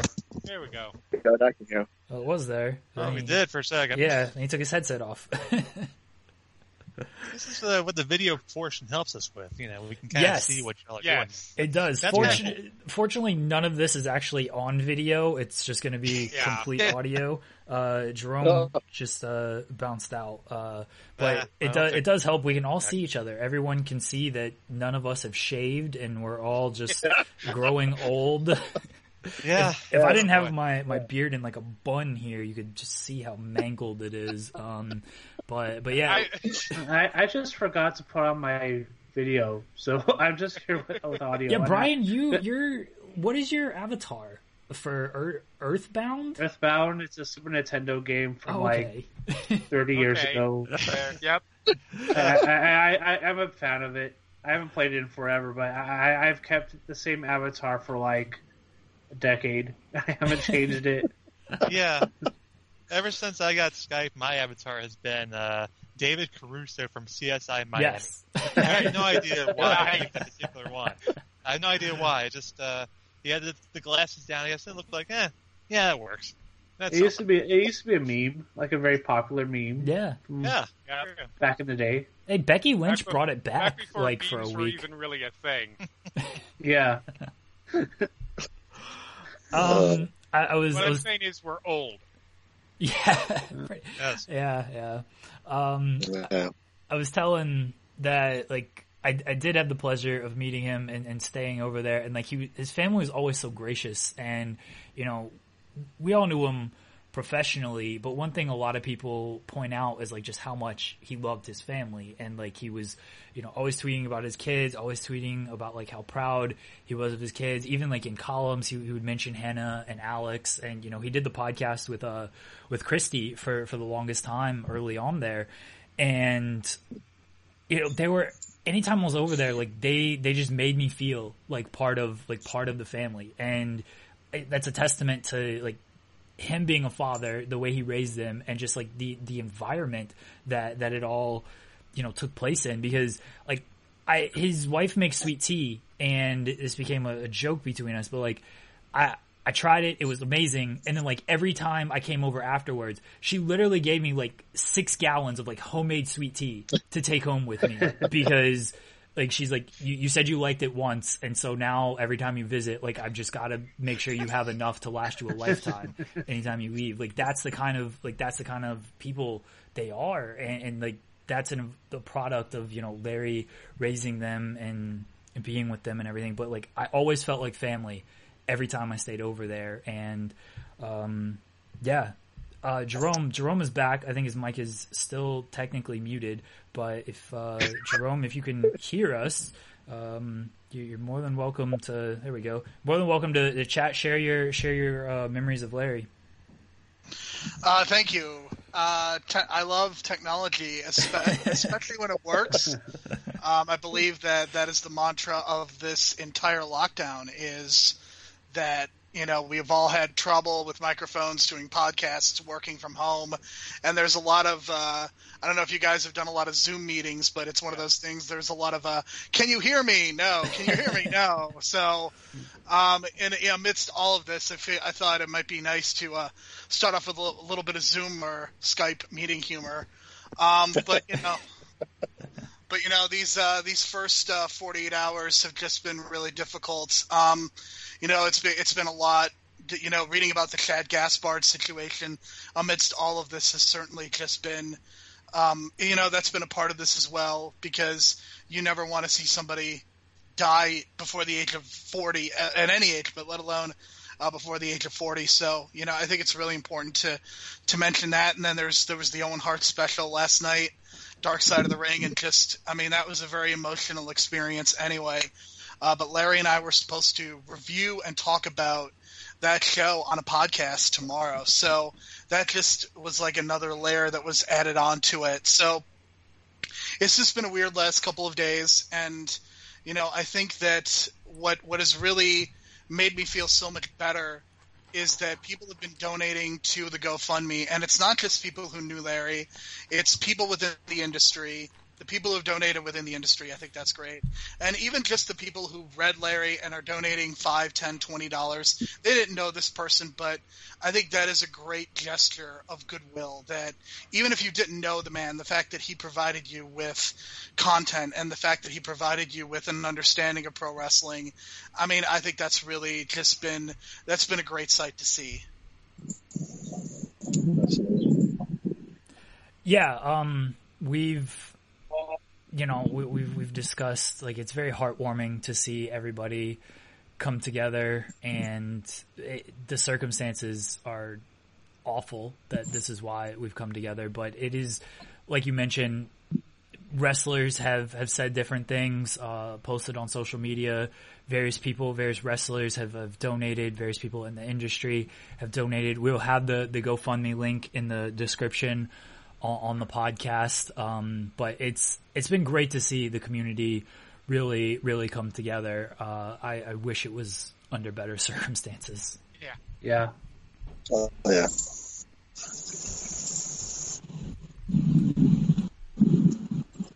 Jerome, you mentioned that you know you you know you and Larry have been doing podcasts and uh, you were supposed to do the the dark side of the of the ring review. Steve Cook mentioned earlier that you got you guys were supposed to record. I mean, you guys did the Wednesday Night Wars podcast, right, Cook? That's right, and I think. I guess would you been doing Dark Side one after that, or would that have been a different time that you guys did that? It well, was typically he was typically he was recording with Steve on Wednesday nights, and then Larry and I would record on Thursdays in the uh, in the early evenings. I just figured Larry was recorded with Cook at like one, and then recorded with you at like four. I mean, uh, Not unreasonable. um, unlike Larry Csonka, I sleep. um, and I, I that that is a compliment to the, and it is a testament to the fact that he was up at all hours and would record and write reviews. That I like my eight hours of sleep. I'm never the type of person who would stay up in the middle of the night to watch New Japan shows. Um, but you know, I think that that's just a testament to and his commitment to really loving wrestling and just wanting to be a part of it. And you know, one of the things that when this lockdown first started, one of the things that I was thinking to myself is how am I going to fill up my time because you know there's so much that there's so much time in the day and it's not like I'm really going out that much. So I, you know, I had this idea of podcasting with Larry. We we've done it on and off over the years, but no, never like a project or never something where we were doing it on a consistent basis. So I asked Larry, I was like, "Is there a topic that we could talk about that would be interesting uh, for the podcast or for for the website?" And he suggested Dark Side of the Ring, and we've basically we have been recording for the last nine weeks or so, and I don't know. I mean, it's just unbelievable to me that that's like over the last eight weeks that we've been recording, and you know, we would talk and chit chat before and after, and he would talk a lot about his family, and he would talk a lot about you know not sleeping and you know various health issues that he's gone over. But I mean, Larry was always just an extremely positive person, and I'm really glad that I got to spend you know a good solid couple months just hanging out with Larry, talking with Larry, and reviewing Dark Side of the Ring, which admittedly is not the lightest of content, but it was just great to talk about wrestling with Larry and talk just talking with him. I think made the this quarantine made this lockdown just a little bit better. Yeah, um, one hundred percent. Like Larry, when, when after his his leg amputation, he obviously had to um, go through that and rehab, but like he he was ready to get back to work immediately. I think he knew like the writing might slow down, and it didn't. Like it, it never slowed down. Uh, but I think he thought the writing was gonna slow down, and like that's what kind of birthed the podcast and everything. And and I feel really fortunate that he reached out to me and and wanted to do uh, the podcast with me, and then started doing it with other people as well because like Larry just always wanted to talk about wrestling. Like he was like, okay, let's review these shows. All right, there's nothing to review. Let's do Dark Side. Let's do you know old shows. Like whatever we can do. Like let's just keep producing content. Let's watch as much as we can. And like the man was an absolute machine when it came to that stuff. Absolutely. Abs- yes, one hundred percent. Definitely, that is true. And I mean, yeah, I think that the other thing that he did is he just was able to facilitate extremely well just coverage of professional wrestling. You know, I was talking with uh, someone who used to write for 411 last night, uh, Ari Berenstein, and I think that one of the things that I really appreciated about Larry was not just that he reviewed older shows in WWE, because I mean that's something that is done, and I certainly understand why, especially at this point, but you know, he was also not afraid to give Ring of Honor coverage when Ring of Honor was an independent company, and the fact that he allowed that to happen on the website, and then he eventually himself would start reviewing Ring of Honor and just start reviewing all these random independent promotions as the streaming capabilities and it became just easier for Larry to access these shows. That's when you really started to see him expand and review Ring of Honor and WWN. I know that specifically WWN was extremely appreciative of the fact that he was reviewing uh, their shows because they were not getting a lot of reviews uh, during certain points. So I think it's I think it's really amazing to me, uh, just the not only that the coverage that he was doing, but that he was facilitating coverage of a lot of smaller independent companies as well, and the connections that he's made to so many wrestling fans and so many writers. I mean, just think of how many former 411 writers there are out there in this world, and staff members, including myself. You know, I don't really write as much about pro wrestling, but I mean, Larry, regardless of whether, even if I even if I stopped, I would still consider Larry to be would consider Larry to be a friend and somebody that I had a great deal of of admiration for. And you know, I think it's a it's sometimes I don't like this cliche about oh you can't replace this person, but you know I look at Larry and his output and it's like. Man, you really can't replace him, right? You can't. One person cannot replace Larry Csonka. Yeah. Who is going to watch all It's literally- That's a good question. I can attest to that. It is literally not possible. like we, that's that's one of the things that, as an unfortunate, you know, we're we're last thing that we want to think about, but we're having to look at the live coverage and and things like that, and we're reaching out to a bunch of a bunch of people who are so we can get that sorted out. I'm doing coverage of Impact. I've never done live coverage before because we just it's not possible to have one person do all of those shows. Um, so, so yes, it is very little, and then of course, just just in in a Larry fashion, it's not possible. Um, I mean, even even if you could find somebody who just did those, could do every one of those shows, it's it's funny. Like I went, I went to go watch last night after I got done with with, with work, and and and sort of detoxed a little bit. Uh, I, I went to go sit down and watch TV, and Dark Side was was obviously on the DVR. I was like, do I even want to watch this right now after the week we've had? Yeah.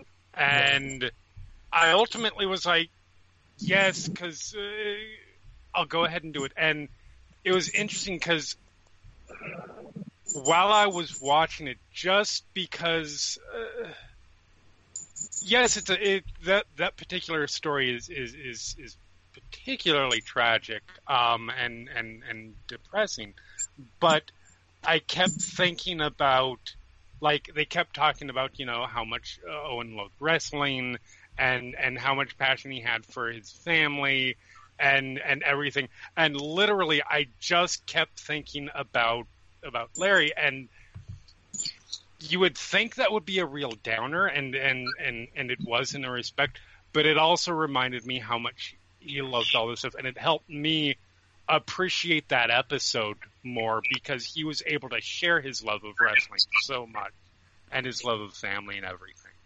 I'm gonna bring on uh, James Thomlison.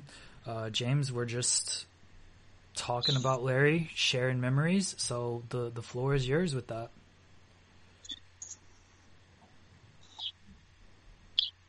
I think your mic is still muted. This is just the the running theme of this Yep. show is you've got to have a muted mic to start with. How was that? there we go. I get- There Yeah, we there's go. something. I will. uh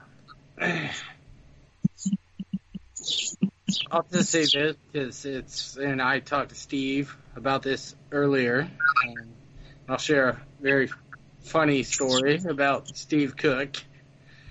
Uh, he was writing, I believe it was Cook's Corner, right, Steve? Sure. Is that right? It was Cook's Corner, and he he plugged, you know, hey, you want to be a writer for 411? Come and look at all this.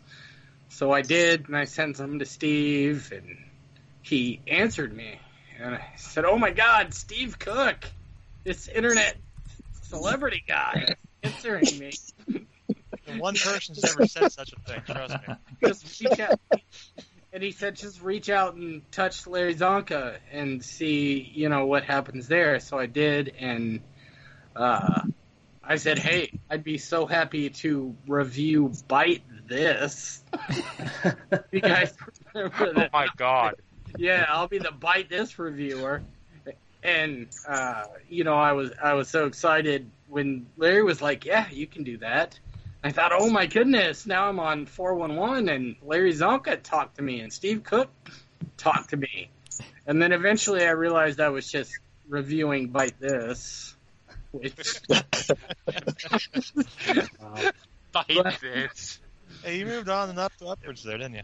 But I but I I did it, and uh, you know the the great thing about Larry was that he always had time for it. You know, because you would.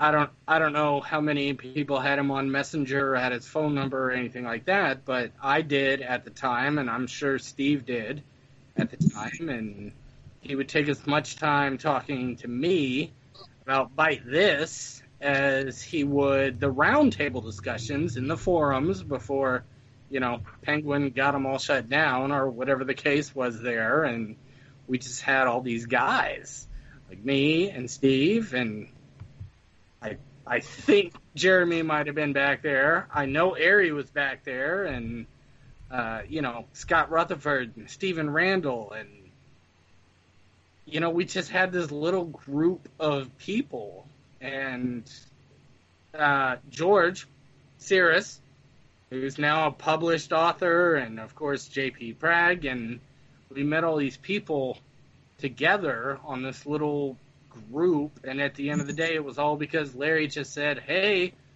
how you guys doing?" And uh, he was he was amazing for that. And uh, I don't know again if anyone else knows, but I know Steve will know that you know one of the best uh, things you could get from Larry was like one in the morning, and it'd be a cheers. Right? There you go. We Yeah. we yell about uh, you know the Pittsburgh Steelers or the Cincinnati Bengals or the Detroit Lions. If you you know, he just hit you up and he still made sure that he was taking care of Christy and taking care of, at the time, it was just one girl. It wasn't even two. And it just evolved and evolved and evolved. And then we got some people who, you know, maybe weren't that great for the site, but then we got like a Len Archibald and we got a Dino Z and we got all these amazing writers.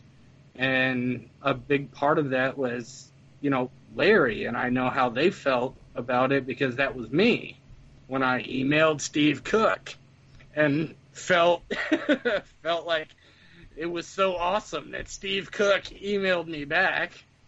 Uh, still love, hey, I still read it, buddy. I love you to death.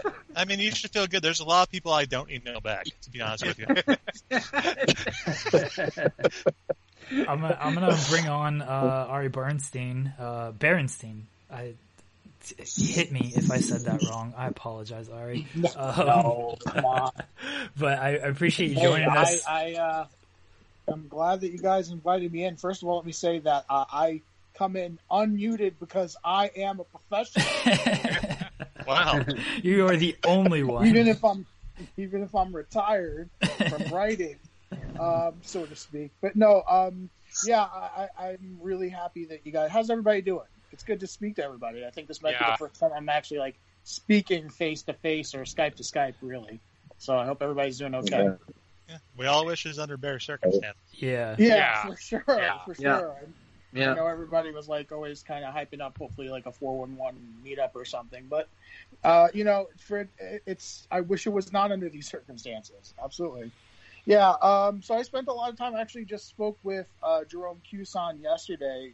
He's getting more people to do tributes and stuff as well, recording audio. So I, I went for a good 15, 20 minutes on on Larry, but um, I wanted to express my like real happiness that like uh, the GoFundMe page for his family is doing so well, and you know you've got Kevin Steen and I think Cody and others donating, and even just readers, regular readers of his column, and strangers, people like us who are part of his uh, writing team. Um, you know, it, it, it matters that people are donating um, in honor of him to his kids, to his family, um, because you know it, it's it's good to have the understanding that he's he meant something to all of us in some way or another. So, um, you know, Larry, uh, uh, it's funny because for some of that interview, I was um, looking at some old emails because I saved everything.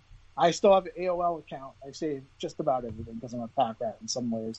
and some some of his emails were just, you know, it was just like the Attaboys, the you know, you rock or your your your column kicked ass this week. Um, and I know that, you know, that was really appreciated that he would read our columns. He read my column and liked it and um, would always uh, root for us to succeed and would get, you know, when we got pub um, from the, the wrestling promotions that we covered, even better. Um, I actually just opened up an email right now uh, where he was complaining to me about uh, the fact that I and JD Dunn got quoted from on the ROHWrestling.com page regarding Man Up. He says, I'm very happy for you guys and you deserve it. But shit, man, I cannot buy any love over there. As I said, I've gotten blasted for not getting the show and underrating it. The fuck? Part of me doesn't care, but for once, maybe some validation would be cool. Um, and I feel like that's funny because also with the Jerome uh, tribute, I have the other half of that, the punchline to that, when uh, the ROH forum basically said, you should trust Larry Csonka more than Ari. I mean, Ari posts over here and is an admitted ROH bot and isn't exactly an unbiased journalist. Oh So my god! got- have, he got his dub. He definitely got his dub. Um, and I mean, like I, I'm sure you guys have talked for so long about you know he, him being a workhorse and like a leader, uh, writing column after column after column. It took you know I, I burned out of writing columns because I put so much into it, but like Larry just kept going, kept going and kept going, and, and that's great. Um, there's this archive of stuff online where you if you want to go back and find what he thought about a show, it's all up there now. So uh, I'm really happy that he never, even if he maybe he did burn out, I don't know, but he kept going. Um, he never showed it. Uh, I'm really uh, happy to have talked to him on the podcast that we recorded or just over the internet uh, through Twitter. I mean, even you know, just if it was just a joke or something, um, it was really cool that um, you know I was not a part of the, the media. I wasn't. I'm not a part of the current 411 family, but he would talk to and respond to me, to to my buddy Chris, to anybody and everybody, and it didn't matter. He found the time for it. Uh, he did it, um, and, and he just seemed to have such a love for for wrestling, and, and I know you guys have talked about his love for his family. Um, it, it, it, meant a lot that um, yeah, there was somebody like him in charge of 411, um, a good dude, and someone who was a real wrestling fan, but also um, you know someone who wasn't afraid to say if something sucked, wasn't afraid to say if something was good. So yeah, um, like I've, I've said many times in the last like 48 hours, like my heart goes out to his family um, and I really hope that um, just the fact that everybody is here remembering him, he's gotten so many positive um, memoriams from, from Voices of Wrestling, from the Wrestling Observer and Figure Four uh, online, and wrestlers saying good things about him. I mean, these are. Uh, I traded it all back. Like I said, I said this on Jerome. I traded all, uh, Jerome's uh, podcast. I take I traded it all back if we could get him back, but it does say something that everybody has come out to support him like this. So, uh, really appreciative of it. I think it says a lot that Austin Aries even said something positive. Yeah, that's yeah. true. what? like, noted curmudgeon Austin Aries. You so mentioning? I love, I, let me let me say I love an ROH as an unbiased journalist. You mentioning that he was looking for ROH validation explains so much last year of us doing the podcast and him being like, "There's an ROH show this week." I mean, you you follow ROH, Ari, and like the shows mm-hmm. last year were terrible. Like they had no momentum. it was just it was just god awful.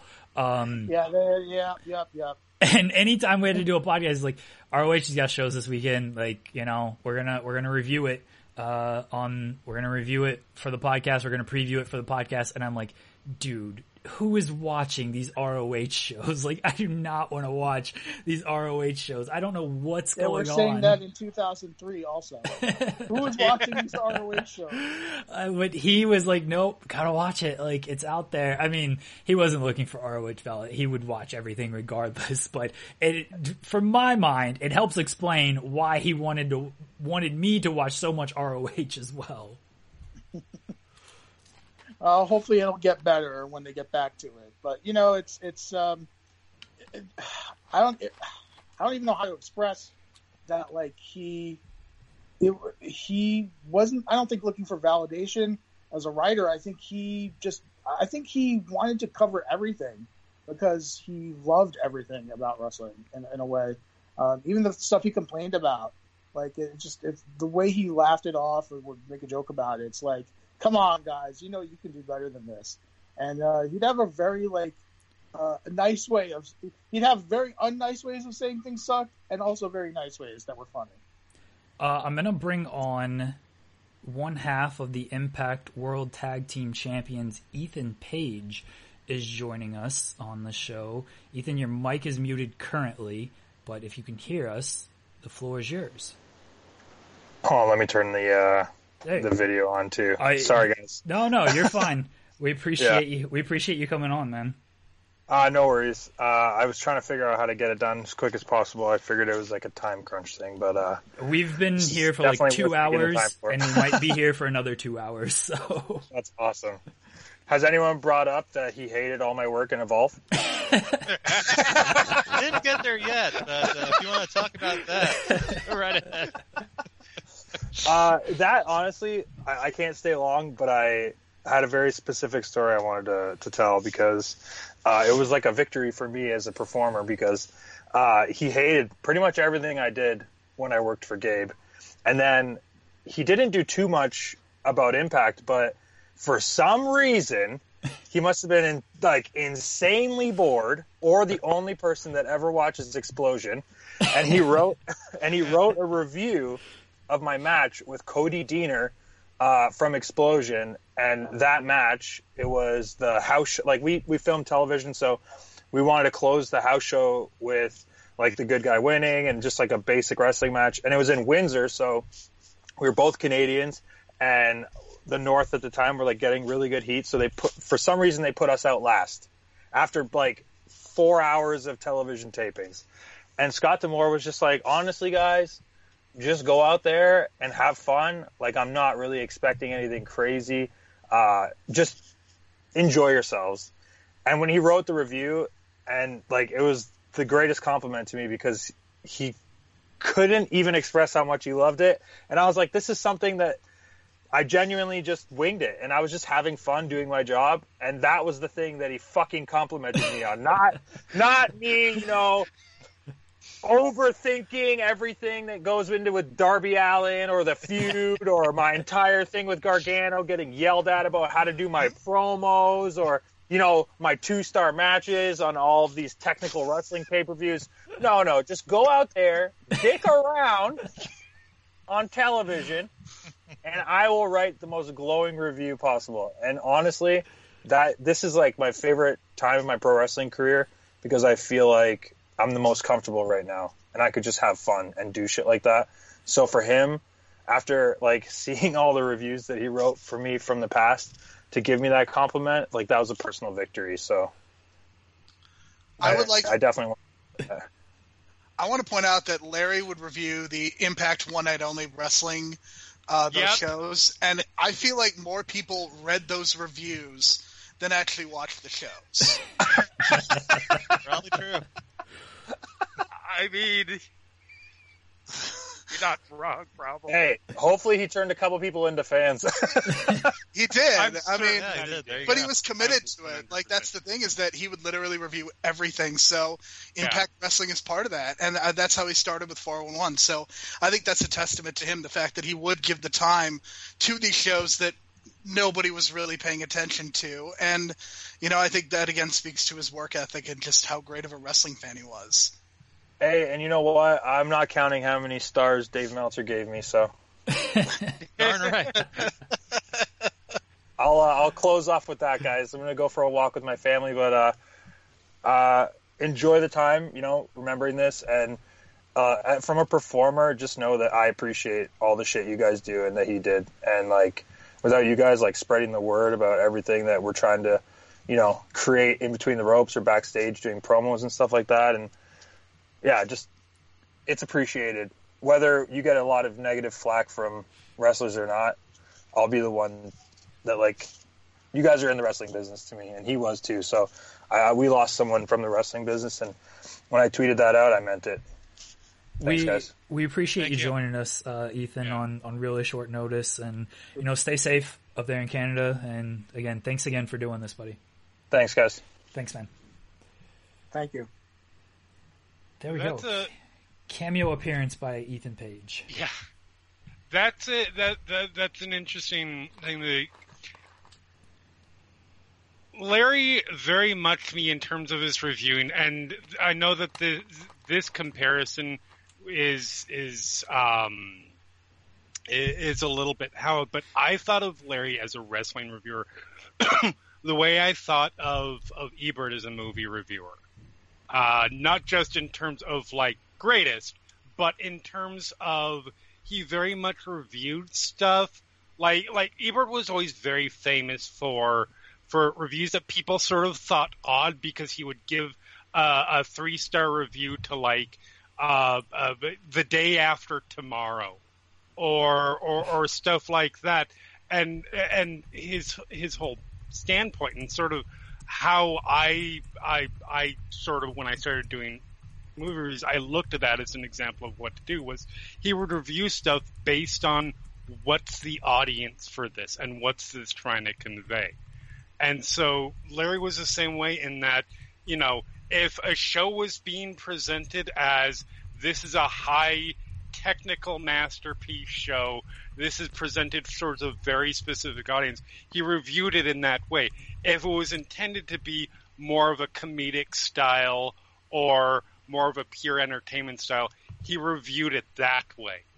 Um, as opposed to, to, to some people who will just, they'll only look at the work rate or they will only look at the promos. Uh, he was very inclusive in that way, um, which, which was, I think, a very good example for that, that I hope a lot of people followed as they get into, into doing what he did. Yeah, and um, to follow up on Ethan's point there, where basically the I guess Larry's favorite match that Ethan ever had was one where he's dicking around on a house show. No, uh, you didn't. Yeah, you didn't exactly. have to do fifteen thousand flips, and you know you didn't have to throw forty five thousand stiff chops to make Larry like your match. No, when we went to a NXT house show in 2016, I think it was right after uh, Nakamura had joined. It was uh, right after that WrestleMania, and the main event was uh, Nakamura and Balor against Corbin and I don't recall, but somebody else. Um, and like I remember sitting there with him, and I'm like, you're not gonna like rate these matches and like look for oh man he didn't grab that hold very well. Like you're not gonna like technically break this down while we're sitting here and trying to have a good time, right? And he's like, no. And like I've never seen him just like have so much fun just watching wrestling because he's like, it's a house show. These guys are out here just kind of doing what they want. There's no real restrictions or anything. And like they're all having fun. The crowd's into everything. Um, but that, that memory would just like always stick with me of, of going to that house show with him and him just like enjoying himself. Just, he didn't have to review anything. He was just there to like watch wrestling as a fan. I mean, maybe that's what we need more of in wrestling. Just go out there and dick around. I would not be opposed to that. no. Well, just to, just to follow up on what Ethan had said when he talked about how you know wrestling writers and reviewers, you know, are part. I'm glad that he's, he acknowledged you know us as part of an ecosystem, and I also want to uh, ask. I mean, I don't know if you guys maybe have even mentioned this beforehand, but um, I also think wasn't Larry a professional wrestler as well on the independent scene locally for for his town? Um, Yeah. uh, yeah. So Yeah, he was. um, great, yeah, and I remember him writing early on in, in his columns about his experience doing that.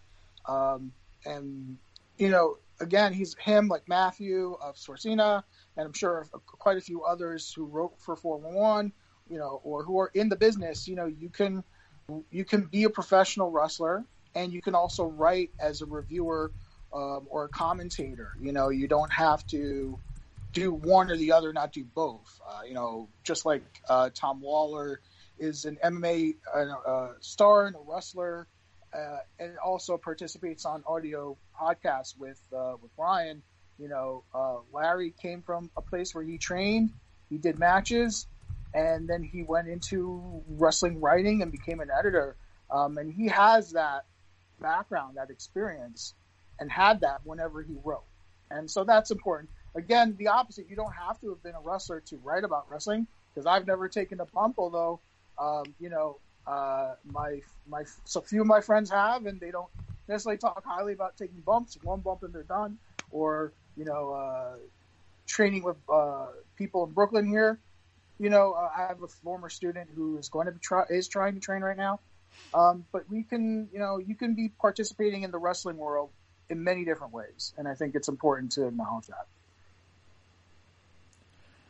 For sure, for sure. The the biggest criticism, you know, a lot of people want to have is like, you know, some wrestlers are like, well, you've never wrestled, so you know you can't judge us. This is not this is not just wrestling, like acting, whatever. And basically, any line of work when it comes to criticism, like, well, you've never done this, so who are you to judge this? Like Larry did have that experience, so he was speaking from that experience along with just his years and years of, of knowledge and, and watching the product.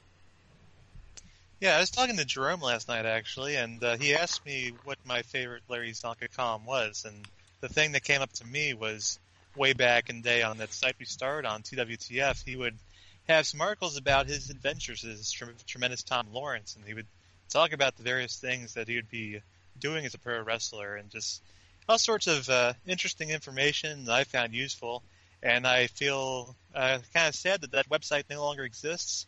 Uh, was hacked by some, some internet terrorists or whatever, so nobody can ever read those things. So I'm plugging something nobody can read, but I enjoy. it.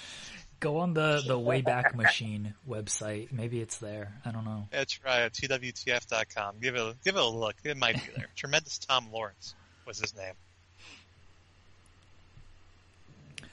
Um, I guess we're winding down now. I've sent out a couple of uh, messages to to some people to see if uh, they're able to join us, but we've been going on for two hours now, so I appreciate everyone. Yeah, go ahead, James. You guys want to know my favorite column Yes, with Lady of course, Donka? of course. Sure. And I'm not sure who was a part of it. The roast of Larry Csonka.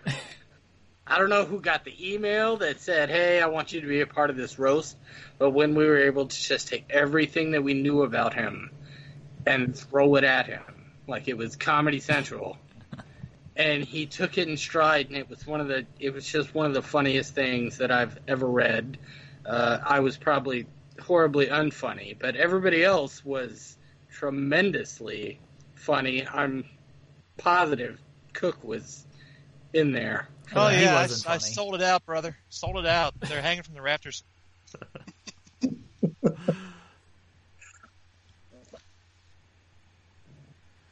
Um, oh, did And you? confirmed, by the way, TWTF is in archive.org. Okay, I saw you There, play. look on there. I saw You you have to go might back to to two, you have to go back to 2004, but there are tremendous try rates and three R's and etc. that you can find there. All right, yeah. So look that up. twtf.com. That's awesome. Way, was it Wayback Machine Archive? Wayback Machine Wayback archive.org. Machine. All right. Yeah, So- everybody, everybody look that, look that up. So one of the things I saw a comment in the GoFundMe, which look, reading the comments can sometimes be a bad thing, but I think this is a really good idea. Uh, someone suggested that uh, to start putting together like ebooks or something like that if the family needs to needs to fundraise.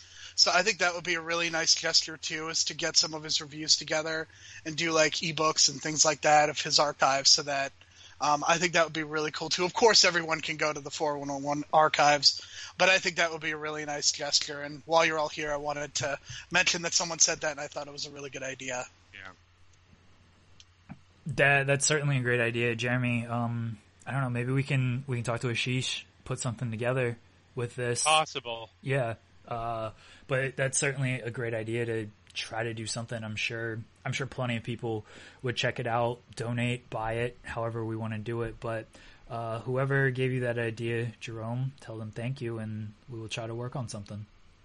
Yeah, I mean, it's the only good comment that's ever been commented on in a, in a comment section. It's accurate. If anything, it's amazing the unanimity of positive comments in the uh, tributes pages that are on 411mania.com. I, I think it's like 99.99999%. Everybody is just posting their positive memories of Larry and, you know, appreciations and all that, and just sh- saying just how much he, that, you know, they were a fan of his work or followed his work used his work and depended on it to learn about results and uh, or, or became fans of something because they wa- they read his review and they trusted his word on it. Um, everything has been so positive, and I'm in this this current day and era. I mean, for that kind of uh, almost 100% positivity about Larry, um, I can't uh, express my appreciation enough for that. That's amazing. Oh yeah, I'm not gonna lie. When when the whole th- when when we started putting putting articles up, like I went in and I was like, I was in Disqus admin, like, I dare you assholes, I will ban it, I will ban it. I think total, I had to delete. I deleted two comments, and they weren't even they weren't they weren't bad trolling ones. They were just like, okay, not the time, guys. Um, but there there was, to the best of my knowledge, not a single like truly negative comment that would that that that was posted, which is insane. For 411 Wrestling, that is a miracle. Yeah, yeah, yeah. because one of the things I always needle Larry about the 411 commenters too. Like I would go out of my way to to say something about them and to be like, Larry, don't feed the trolls. It's a bad idea. Or I'd be like, Larry, just ignore them. Just leave them alone. Just let them have their fun. Let them speak into their echo chamber. But yeah, I, I, I remember that too. And Larry would always interact with them and he would post a lot of tweets complaining about them. But sometimes it'd be like, Larry, just let it go. But he's such a nice guy. He just, he just couldn't let it go. Yeah. He would i remember when we would like do the podcast and before we would get started and, and cook and jerome you might know this as well like before we get started be like this asshole in the comments said like this and this and just like it's okay Oh, yeah. It's like one person and sometimes he would tweet stuff of like th- this person's like oh you didn't like so and so because because this happened and it's like Larry, it's okay. It- It's one person. Like, there's plenty of good comments, but I mean, Jeremy, you deal with it all the time. Like the 411 comment section Yeah. can be a trash fire of people. It can be like I, I will give our I will give it credit like compared to a lot of sites. I, uh, I think that I think that we, we've we've done a lot of work, especially since Disqus. Like the old days, that was that was ah ah. Um, Wild like, West. it was like when we didn't even have the capacity to ban people yet or anything like that. It was like going through comments was literally like an hour and a half of the day of of of, of workshop because it was just deleting like spammed comments and like stuff that was just beyond the pale. And I think well, you know things have gotten a lot better since then. But yeah, it's like that's that's one of the things that I kind of do a lot is like when people people get banned, it gets forwarded onto me, so I can look at it and say, okay, well, you know, here's why you were banned, or et cetera, et cetera. This was done by accident, or whatever. And yeah, it's it's always it was always funny because yeah, he he would say he would say something like you know, oh this person, that person, and then I would look in just out of curiosity and like, yeah, ninety like there's you know, especially if it was like the like one of his rev- raw reviews or pay per view reviews, there's like 300 comments, which by is ridiculous in my mind in the first place that uh, that many, but like maybe three, four max would be bad, and and those those would always get him. Um, yeah, And La- Larry's columns like always drew the most comments because Oh, of who he was. Like Yeah. Larry, Yeah. Larry was the draw, and so people would, you know, they would essentially measure their opinions against Larry's of like, you didn't like this, you're biased. Oh, you you like this too much, uh, stuff like that. And yeah, I I can only imagine the work had that had to be done for the the comment section and imagine the work Larry could have gotten done if he didn't read the comments. I think that's Right. the biggest takeaway here. I think that's the lesson of this whole podcast. Yeah. is Don't read the comments, except when TJ Hawk writes, writes a review for 411. Then I specifically will go and read the comments because the comments yelling at TJ Hawk are very entertaining. We just blow That's right through of the comments show. on those boys.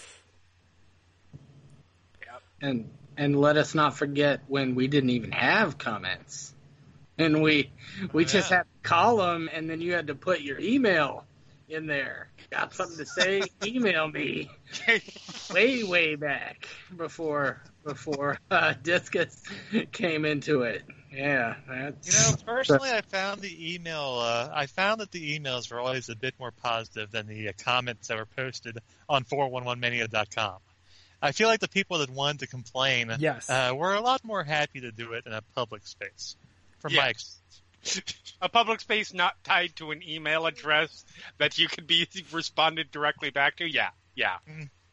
I always took the the people who emailed. I took that criticism more to heart because, like, all right, you're willing to actually take the time to email and say something. You're not just a Disqus user or whatever, just caught in a flood of stuff. So, I anyone who emailed, I actually appreciated more for for what they had to say.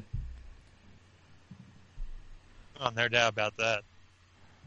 All right. Um, I've got a couple of, of messages out. I don't want to keep everybody here too much longer. I know it's Wednesday night and uh, some of us have uh, wrestling to watch and whatnot. But if you guys want to kind of share some some final thoughts and whatnot, we'll we'll start wrapping it up. And if anybody pops on, great. And if not, then we'll close this thing out. I'll kind of go in order. Uh, Jerome, any any final thoughts? I really want to thank you, Jeremy Lambert, for putting this together. People who listen to this podcast are going to be confused by the Jeremy, the Jeremy, and the Jerome. So I'm well. So just remember, this is Jerome. There's Jeremy Lambert. There's Jeremy Thomas. Just remember, there's, there's three different people. And there's a Uh, so- James Thomlison as well. So Yep. Yeah, there's a lot of there's a lot of J names in here. So I just want to say I, I very much appreciate uh, the work that you two put into this podcast, and I know that uh, Jeremy Thomas, especially having to quote unquote replace Larry, I know that it's going to be uh, just really difficult on you. And I mean, it's it's one of those things that Larry left such an impact on so many people, and I know that that's one of the reasons that we're doing this right now is because Larry was such a great guy.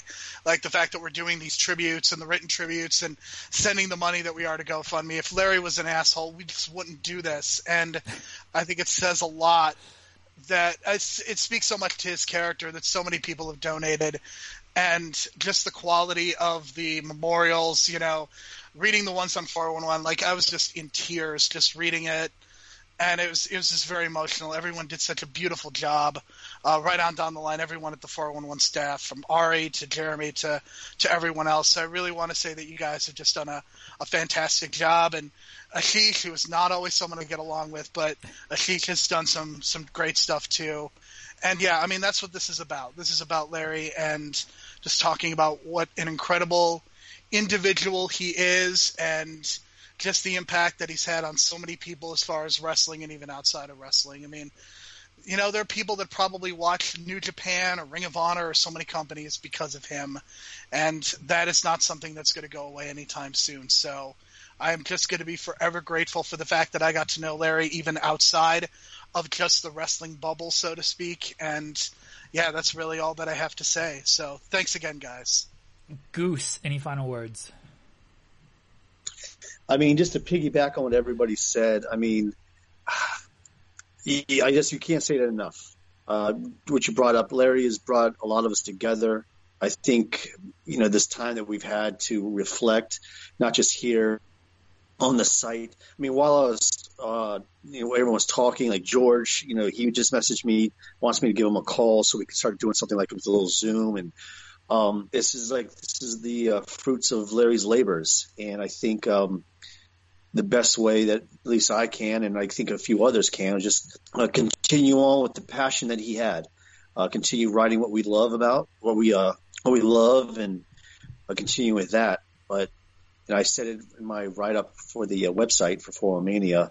Like, just thank you. I wish I'd said thank you more to him when he was here, and just try to do little things to keep thanking him, and um, you know, and just keep his family and them, um, his children, his wife, and um, in my heart, and you know, it's just still weird to talk about. I mean, I don't even know. Like I said, as somebody who I never really like, I didn't have a chance to get a beer with him or anything like that, but yet he was a very important part of my life, and especially like you know, hearing from all of you, it's especially true. And um, yeah, it will be very, very muchly. He'll be he'll be missed. James. Yes. Uh, I will. Uh, I'll just tell this quick story that I think embodies Larry, and that's, of course, love to Steve Cook, who got me internet writer that wrote me back, and then I got to Steve, and because of Steve, I met Larry, and because of Larry, I met JP, and uh, me and JP went to WrestleMania uh, 23 uh, in Detroit because I lived in the area, and JP. uh, He's Jewish. He has money. I don't know. He pulls out the Marriott card. like I don't mean that bad, Jewish people. I love you all. And he pulls out the Marriott card, and all of a sudden we're in this like VIP suite for it. And uh, God bless JP because he doesn't drink. I do. So we go to WrestleMania 23, and we get back, and uh, stuff is going on in the room, and then the activity stops in the room, and then both of us, JP sober as shit, me not sober as shit, both on our laptops, writing up this report for 411 for WrestleMania 23. And the reason we were doing that is because Larry needed the report. He knew we were there. He said, "Hey, you're there. Can you do it?" So we did it.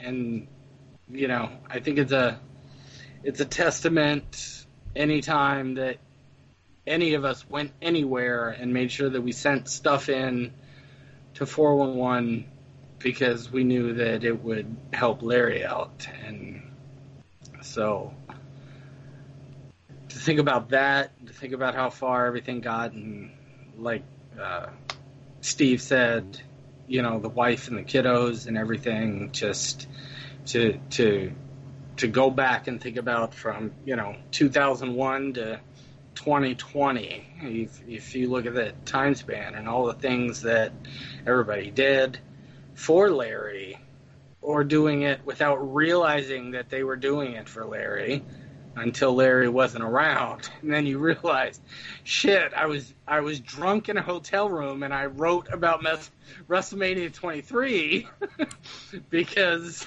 i knew larry needed it. I mean that that was the impact that he had on people. He just touched everyone, and you know, if you put Larry Csonka at the bottom of a big tree, and then you let the branches go, I don't think there's, I don't think there's really a perspective on how far the branches would actually go, because he's touched so many people, and then the people that he's touched touched other people, and those people touched other people, and then here you are with me and Ari and Steve and the other JTs and Steve Cook just sitting around talking about him, you know, 19 years later or 20 years later, whatever it might be. Ari. Yeah. Um, so, I mean, I think there's a couple things I want to end on with. Uh, one it is that sort of just to follow up on that point is the interconnectedness of everyone. Um, I think, especially now in the, uh, last decade in the era of social media, where Larry was so accessible on on Twitter, especially where you could just talk to him, send him something. You know, if I responded to something uh, that was a 411 post or something from him, and he would get right back to me. Um, and I'm sure I'm not the only one like this you know, I think other people had more, you know, uh, in the 411 family had deeper camaraderie or deeper relationships with Larry, but nonetheless, when I heard from him online, um, it made me feel better because, you know, we're commiserating over a shared passion. And I think that's kind of what ties us together as 411 writers, former uh, and past, or past and present. Um, and as wrestling fans and the, the larger circle, the readers and the people on, on Twitter. Um, I think the other thing is, um, I guess, just the outreach, the you know, the impact that he's made on people because of that. I mean, even my cousin Jay, I, I, even my cousin Jay, and I mentioned this to Jerome as well. Um, my cousin Jay and I, I met him when I was 11 or 12, um, and we bonded over comic books and wrestling. And you know, I think he wrote back to me as soon as this happened that he basically he jumped jumped out of the wrestling world, but he checked four more media and everything that Larry wrote, he read for like ever, um, which means Larry probably had as much or more impact on him as a wrestling fan than I did. So, I mean, it just goes to show you just one example. Um, and then my brother Chris, uh, Chris Micchio, he didn't even have to talk. He talked wrestling with him but he would talk barbecue and family because uh, Chris has family, uh, a daughter of his own now. Um, so again, Larry is a wrestling writer, and Larry is a hu- good human being as a person you could talk to for sure. Um, I think all of us also who started up with him at the same time uh, after the split uh, between uh, in, it became Inside Pulse and then 411 Mania, modern era. You know, we all had something to prove Um, we all, and Larry uh, especially, I think we all wanted to prove we were every bit as good or better than the internet legends that came before us. That I was such a huge fan of for sure, uh, and appreciated and read their work in high school and in college. It definitely helped me out. But it, you know, that era where Larry became editor was our era. Was the era that we kind of came through and became our own writers, our, our own selves in the in the wrestling internet world, such as it is. So I know I started in the music zone. I appreciate getting my start there, but I never quite got the vocabulary or the ability to be a good music writer. Uh, I always had a passion for music and for comic books and for wrestling, but my you know being a wrestling writer, I think really got my chops going. It really matured me as a, as a, as a writer in the years to come. So Larry gave me that opportunity. I'm sure he gave all of us those opportunities. I read a lot of those stories in the memoriams, and, and it's awesome. And then the final thing I just I would like to say to Christy and to his daughters, you know, please treasure your memories. Obviously, you know, the loss cannot be fixed in, in the way that you'll, you know, uh, he's not, uh, he's going to be a part of you guys and your part of your guys' life, but the absence will be there. You know, when I, when I am on Twitter and I'm going to look for his report or look to write something to him, that absence will be there. He was ubiquitous to everybody. Um, but it will be greater for you guys. And in those moments, you just got to remember what a good guy he was, what a good dude he was, how much he fought through his health issues, and how much great time you had with him because being a 411 writer is one of those rare things or an editor. He could stay at home. He could be a good dad. He could he could be there all the time and those moments you can't replace. So again my heart and my condolences go out to his family um, extended as well. Um, i will miss him very much. Jeremy. Um so I said I said this in in in what I wrote on um in the tribute that went up, but like I can count on on on I'd say one hand, but it's less than that. The number of the number of people who have, have in in a very real way changed my life, and you know when when I came on as for one as uh, Chad in the movie zone and and Ashish were the guys who who who brought me in, and you know Ashish was the person who who, who uh, brought me in as news post and then later editor, and he's definitely one of those people. But Larry is too. Um, in like. It's really even hard to quantify, like looking back before I started before I started writing or even not not even writing like not even doing just the reviews but before I started doing news posting and editing stuff you know that was I literally never even imagined that I that this is where I could be in my life right now which is a place where I love what I do so much more than what I what I was doing before this. Um, and and that's because in a really big way of, of Larry and the the support that he gave and the ability, you know, when I when I was first doing movie stuff to you know do wrestler of the week um, in in the the wrestling zone, and then coming in and doing one of the shows I don't I think I did SmackDown for the R's and and and slowly expanding out into wrestling because of that. He honestly when I started when I started on this I wasn't really into wrestling at that point. My fandom had waned.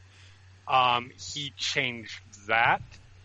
Um, and he is he is somebody who I you know very literally interacted with on a daily basis, quite possibly more than anybody uh, on a daily basis for years.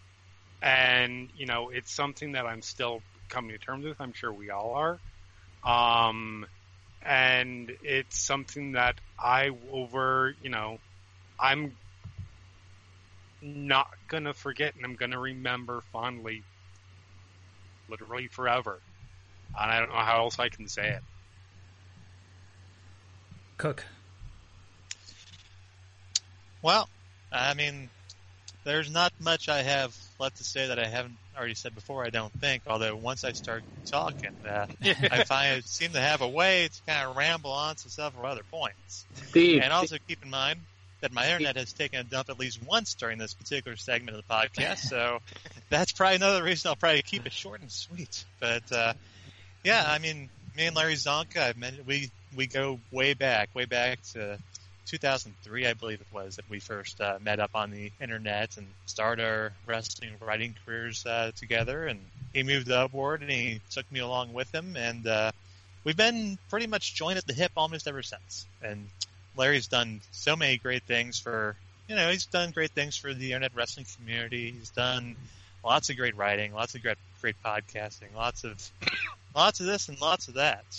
And, you know, and it goes without saying that he was a wonderful friend to us all. One of the, one of my closest friends, whether, whether you want to say online or offline or whatever, even if I never met the guy, I still consider him one of my closest friends.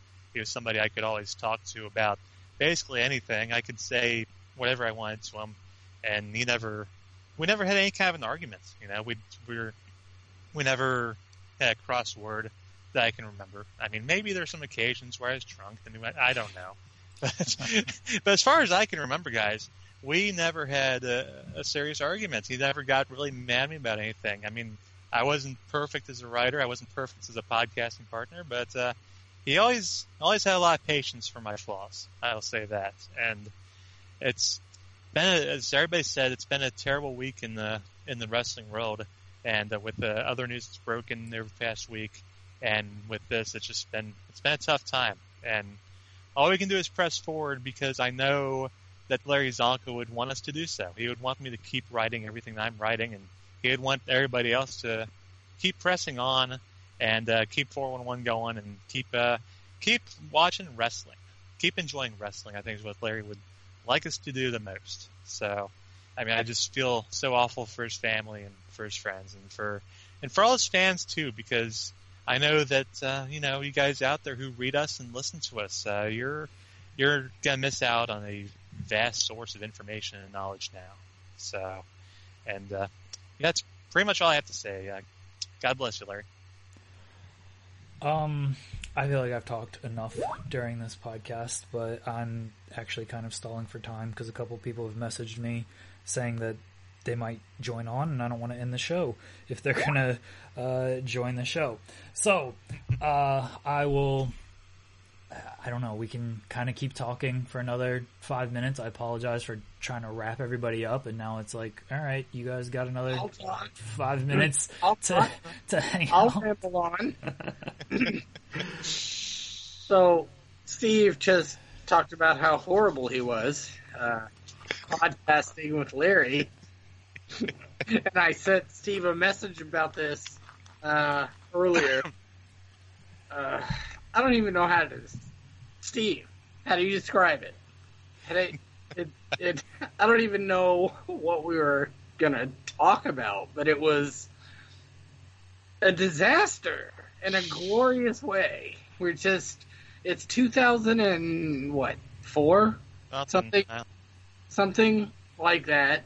I've got this microphone that won't move. It's just like one of the little ones you keep next to your computer you have to talk, and Yeah. console computer, and then Steve has the big console computer, and then we call each other and we're on speakerphone and we're trying to see how everything works because we want to talk about, want to talk about wrestling and football, and it Football. was it, it was a disaster. I don't even I don't even think it made the site right. No, it didn't. And uh, It was just- speaking of which, I mean, uh, I will say that uh, our good friend Justin Dustin James remembers you, uh, JT, because he mentioned how he used to ride somebody for being a Detroit Lions football fan.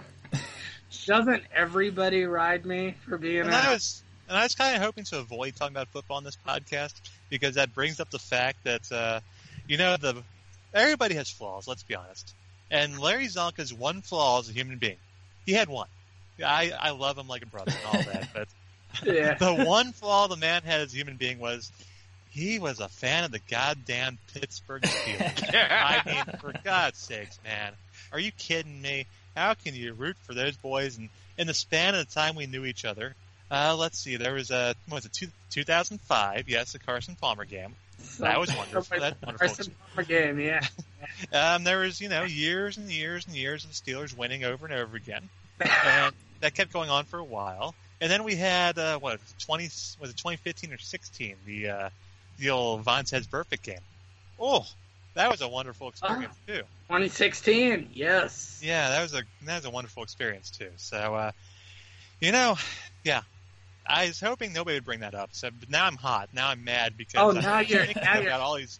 I was thinking about all these terrible memories I have as Cincinnati's Bengals fan, and at least Larry Csonka. At least Larry Csonka got to experience a lot of joy and bliss throughout his life. I know. As a fan of the Pittsburgh wins, Steelers. right? He a lot of Super Bowl wins. And Bowl win. I can only hope that I can live 200 more years so I can get the Bengals the same number of wins in the Super Bowl that Larry Csonka's team had. And I, I think it'll probably be more than that, to be honest with you. It'll probably be 300 or 400 more years. I need, I'm going to be ahead head in a jar like on future Futurama or something. So you got me going, man. Got me going. Oh, man. Ugh. Larry Zonka took such pleasure in his Steelers winning a Super Bowl in Ford Field, Oh, I'm sure he did. my stadium. Uh, he Yeah. did. He had uh, he had Steelers memorabilia in his house. He had Penguins memorabilia in his house. Uh, he Yeah. he he was certainly a, a Pittsburgh fan through and through. Uh, I mean, I don't know anything about Super Bowl heartache or anything. I mean, at least No, my teams have been Neither- to the Super Bowl. neither do I. At least I my teams have yeah. been to the Super Bowl. Uh, No, the Carolina Panthers didn't have a bad experience in the Super Bowl. that no, never happened. never. Uh, we try to forget about that. Yeah, not at all. Um, but but yeah, he like he was a that that was one thing I guess we, we didn't touch on. Like he did have other interests besides wrestling. People might that's not know that, uh, but like he, he was a big uh, football fan. He always you know mentioned the the Steelers on Twitter. Monday Night Football after Raw, he would tune into to Monday Night Football, Sunday Night Football, watch all the games. Um, big listener of the Dan Patrick Show. He would Yes. reference Yes, Dan Patrick was. Show many many times, whether it was on Twitter or on podcast or anything like that. Um, so yeah, we've made Larry out to be like this wrestling consumer, and he, he certainly was. But the man and uh, 90210. Anytime 90210 was on, he, he would certainly watch that as well. Uh, I, I'm pretty sure that's all he watched: wrestling, football, and 90210. I don't know anything else that he actually watched. He was a Um, big I got movie one more. fan. He was I got one more big- for you. I Oh, I will, got Bo- will Boston say Legal. Boston Legal. He was a Okay. Boston legal. Yep, yep, yep. Yes, yes, he was. Um, he I was Alan definitely a- Shore and he was Denny Crane. That's right. I I will I will say this: Larry was very generous about uh, shows he watched and whatever shows you watched or anything, but then he was love him to death, an asshole if your team played his team. So Detroit Lions would play the Pittsburgh Steelers, and then the Steelers would lose, or excuse me, win by three points, and then I'd just get a text from Larry, and it would say, "Oh, that was heartbreaking. So sorry." Like, Oh, he fuck you, man. like, he knew better to he stop that with me after a couple of years. about. Yeah, Steve knows. He, he knew better to stop with do that with me after a couple of years. He figured that out real quick. Yeah, I did not suffer that kind of thing. We've got Look at all uh, these white. we've got Tony Acero on Tony. the line. Finally, some diversity on the show. That's right. Hey, Howdy. Tony, how's it going, man? You know, trying to survive. Yeah. Uh, we were just sharing, you know, thoughts and memories of Larry. We actually got into stuff that wasn't wrestling with him. Um, but, Yeah. you know, go ahead. Any any thoughts and memories, buddy? I mean, you know, this is really like, honestly, it's it's put into perspective how long we've all been doing this, um, or some variation of it. You don't really uh, think back on the length of time that it's been. I actually went to my emails and scrolled all the way back to see the first uh, message that I got from Larry, and the first message I got from him was, "Your Raw review sucked." Um, I mean, of course, he was What was that joking. last week? uh, uh, but that was um, that's that's all he ever did was like just bust my chops, just say like you know do better or send me the Batman photo, the Bane photo that I mean it's infamous now. It's you know holding up a picture of Batman sucking it. I don't even know where that came from, but regardless of what tweet or message I'd send him, that was always the response that I'd get. Um, but I, I think what I remember the most fondly is that any idea I had, and I had a lot of ideas, he would legit just be like, "Yeah, sure, write it." And what that meant to me is uh, he uh, he trusted what I was doing, which is a big deal because um, you know Ash was not always very um, trusting. uh, so I, I did a I did like a an Undertaker column where I reviewed every single WrestleMania, which was boring for the first like ten matches, and he let me run with it. Um, I don't know. He really. I don't know if you guys know this. I snuck into the wrestling section. Um, I like maneuvered myself in very, very um, stealthily. I started in um, the movie section, wanting to be in the wrestling section, and Larry took one Monday off, and I I jumped at it and then just took over. So it was because he wanted to spend more time with his girls, with his family, girl at the time, that I got the opportunity to do what I'm doing now. And now the world has been blessed with an AJ Lee photo every single Monday ever since. Let me let me Ever welcome on uh, from from Voices of Wrestling, Rich Kraetsch. Rich, we appreciate you joining us, man. We're just you know sharing thoughts and memories of Larry. So anything you got to say, the floor is yours. And unmute your mic. That is a uh, tradition on this podcast that everyone is having trouble with the the mic the mic being muted when when we start things off here. Ironic that the voice of wrestling representative has no voice. Voice of the voiceless. I'm going to are you eating over there, Tony? I'm here now. There we go. I'm gonna bury you in the NBA email thread, Rich. He's not paying any. Rich, We got Rich's voice. We got Tony eating a burrito over here. Yeah, on there? Ton- Tony's eating. I mean, it is it is six thirty. We are running on Broke uh, down.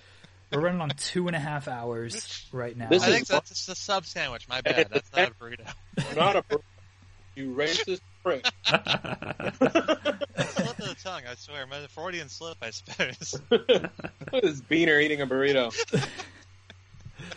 Rich is rejoined, I think, and his his new microphone is muted. Rich, can you speak?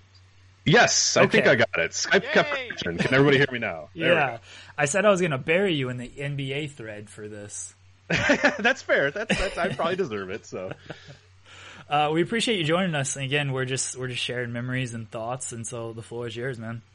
Yeah, so I, you know, the thing I'll always remember uh, about Larry is, you know, first off, and, and, and we published something at voiceofwrestling.com as well, which was I thought really cool. Uh, it's just like all the a bunch of the staff members were just like, let's just talk about it. You know, let's just have a, a, a thread where we just talk about Larry, and it was really cool to see all the different stories come in, and uh, and it was interesting how many different people were touched by Larry in some way, shape, or form, whether it's wrestling watching, whether you know it's wrestling writing, podcasting, whatever way. So it was really cool to see just how you know these people from all across the world, and I'm sure you guys have been getting that as well, is that you're getting people from every walk of life that in some way, shape, or form were touched by him, which is just like it's just amazing. It's just uh, you know, and and one thing we we really remarked about more than anything is like everybody liked him and like nobody likes anybody on the internet. Like you know especially the wrestling world everybody hates each other. Like you know there's a very small window of people you have your little bubble that those people will like it but like everybody liked larry. Like nobody has a bad word about him and that's so rare for somebody that was around uh, as long as he was and it speaks to how awesome he, he was in a lot of ways too. But um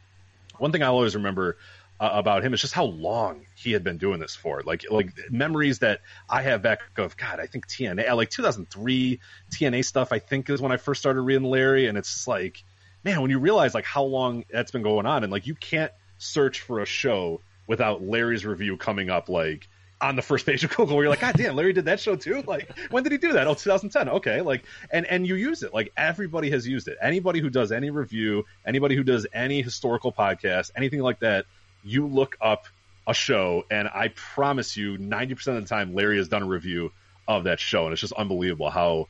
Uh, how long he had done this for and how you know how great he was at doing it too and like the work ethic was incredible like you'd be 4:30 a.m. be the 19th World Tag League night and like you'd wake up and there's fucking Larry's review and you're like Larry go to bed like what, what are you doing and then he's back 6 hours later to review main event or something you're like Larry don't review main event like Yeah. you don't have to but he just did he reviewed everything he had to do it He would cover thumb wrestling even.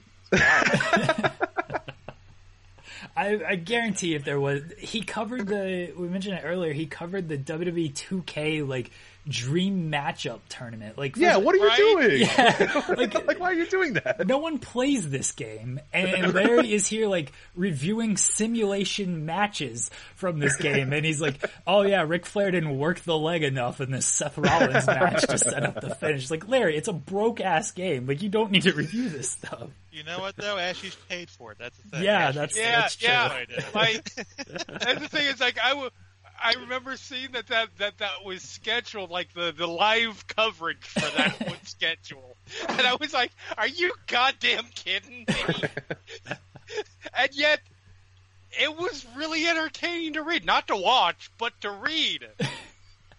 I remember I, I did I read it and I was like, oh, he gave that like three star. Like I my brain was like, do I need to seek this out and like watch this stream Right. and watch this match based on what Larry gave this star rating to? Big match. Uh, it, it's like Rich said, like I, I use it all the time for, for news and stuff. Just type in the, the show, the date, whatever, and then search it through and see what happened and be like, okay, that happened on this show. It, like everything is archived. Um, Jerome mentioned earlier we, we might try to put together an ebook or something. Uh, we'll, we'll speak about Hmm, that yeah. to, to do archives on uh, to do an ebook of, of all Larry's reviews and whatnot. But yeah, Rich, as you said, like the the work ethic was second to none. We, we talked about like he was he would watch these like New Japan Road to shows, and it's like you don't need to watch the like live. It wasn't just watch them like live. Right. Like he's up right at it's a single cam show Yeah. with a bunch of six man tags and he's watching it at 4 a.m and you're Yeah. like oh dude why are you doing this Uh, and, and and like Rich, Rich, to first off, thank you for the the, the thing Voices of Wrestling did on Larry. That was um, the community coming together for all this. The situation absolutely sucks, but it, it's been great to see the the community come together and and Voices of Wrestling putting out the the long tribute was uh was was great to see. And I know he had like such admiration and and respect for everything Voice of Wrestling did because w- when I would stay over there and when I would try to sleep and he wouldn't sleep, uh, he was always listening to y'all's podcast. And, oh and god i'm so sorry I could literally, like, I could hear Lanza, like, yelling. I'm in the other room, and I'm hearing Lanza yelling about something, and I get up, I'm like, Larry, you've got to, like, turn that down, too. and, but, like, he, he was always listening to the podcast, and, like, we would Yeah. talk about it, and, you know, you guys' opinion stuff. So I know he had, like, just the utmost respect and admiration for everything you guys did.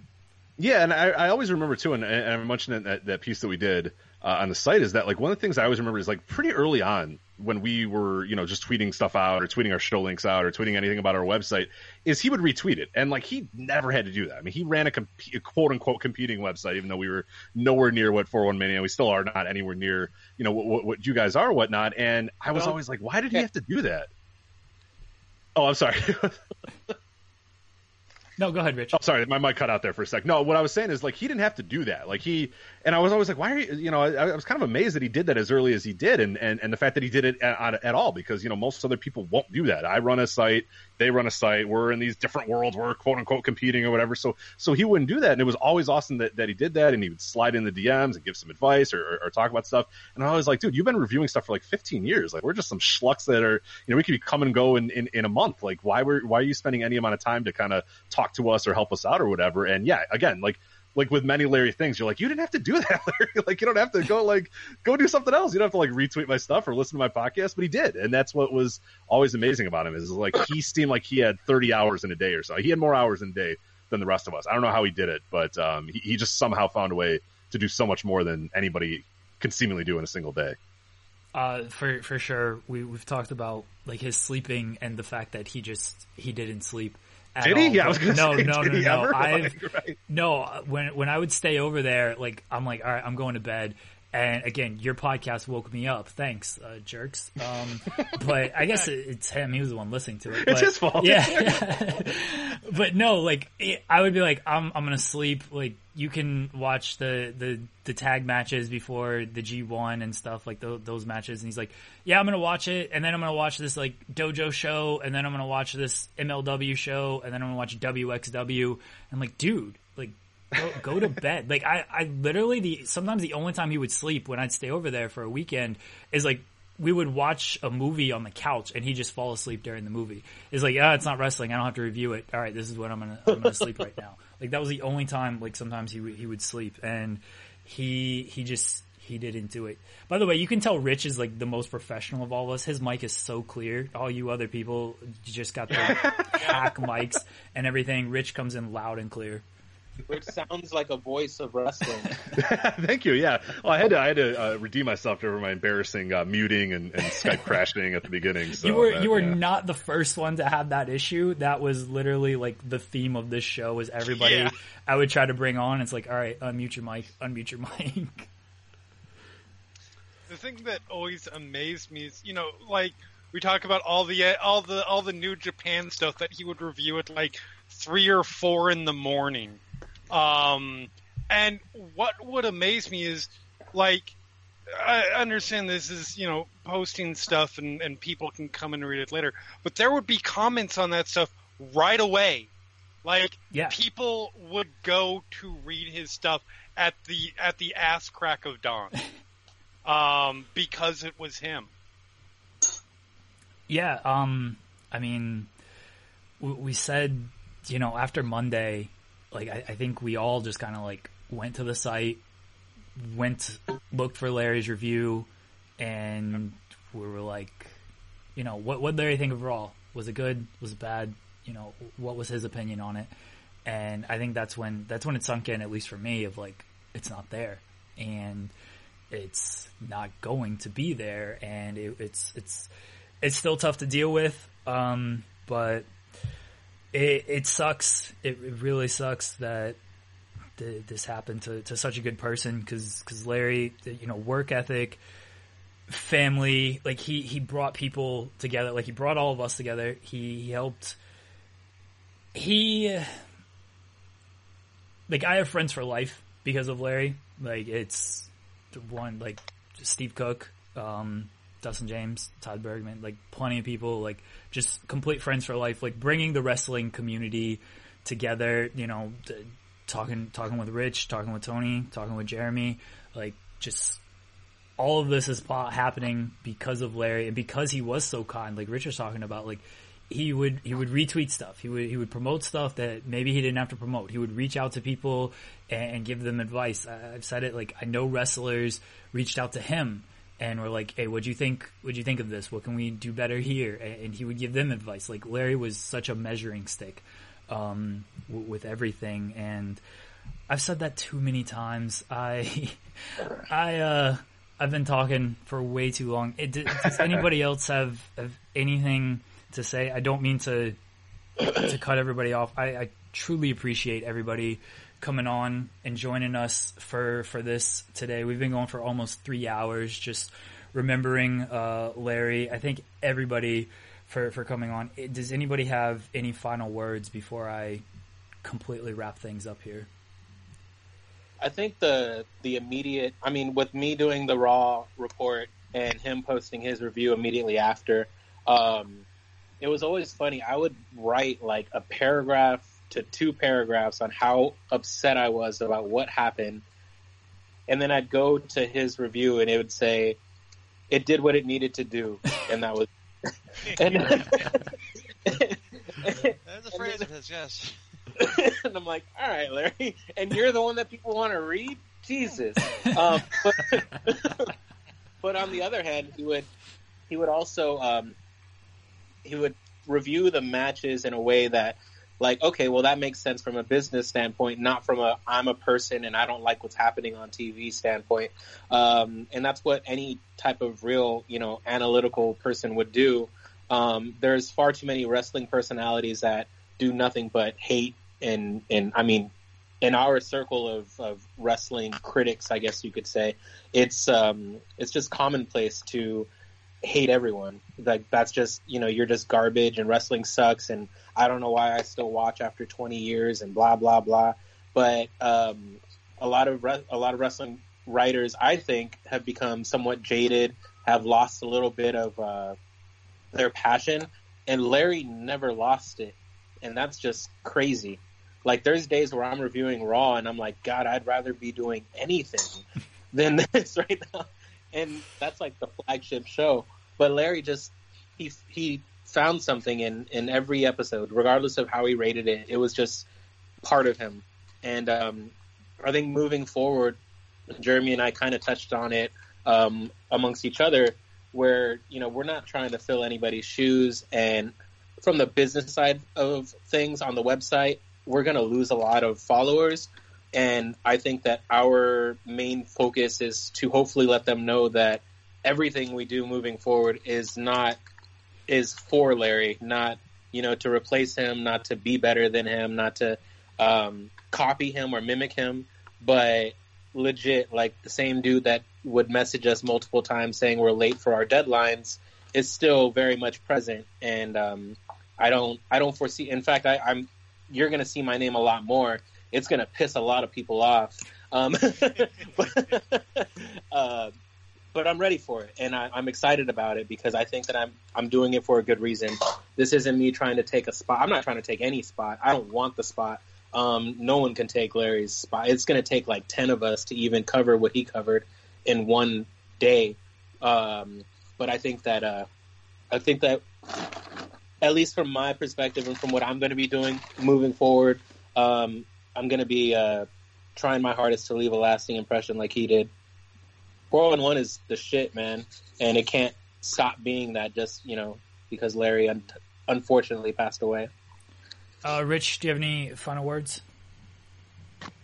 Uh, for me, I mean, I, I would just say like, yeah, the, the, the kindness um, w- was always something that stood out to me. The, the work ethic, and yeah, he'll be he'll be impossible to replace. Like one on one, nobody can replace you know the work that he did. And I was talking about it with somebody else uh, when we were recording a podcast and, and, and kind of touching on, on Larry a bit as well. And we said like, I mean, he, he, it'll be an all time. Like nobody will ever meet the work ethic of Larry. It's just impossible to do, and that's fine. Like that's fine. Like I, I don't know that anybody could could do that. I don't know if anybody should try to you know do the work ethic that Larry did, but like yeah, it, will always be like the measuring stick. I think for for people and anybody in this circle, anybody that read four one one, anybody that kind of re- reviews, covers, podcasts about wrestling or whatever. I think he will always be somebody that that people will look up to and and and, and be the measuring stick uh, that that we all try uh, to achieve. But yeah, probably I'll fail uh, in, in, doing it just because he was. I think he was the one of one. I mean, I think he's the all-time best wrestling reviewer, all-time most prolific wrestling reviewer. I think. I think really of all time. Yeah, completely agreed. Um, uh, I want to thank everybody for for joining for joining us here today for for joining myself and Steve Cook on this podcast for 411 Mania for for hosting the podcast everybody that, that listened, um, everybody that has supported Larry and the website through the years, everyone that has donated uh, to the GoFundMe, everyone that has sent you know 411 messages, sent myself messages, sent any of us messages uh, about Larry, sent the family messages, just everybody out there who who has you know been part of this over the uh, years and especially the last couple of days. Like, thank you so much for for all the support with everything. And um, yeah, Larry will will be missed. There is there's absolutely no replacing everything he did as as a boss, as a writer, as a friend, as a husband, as a father. Like Larry, I think Rich said it best. Like Larry was one of one when it came to when it came to a lot of things. And um, again, just thank you everybody for for listening in. Thank you everybody for for joining uh, the podcast and. Um, you know, rest in peace, Larry. Yeah.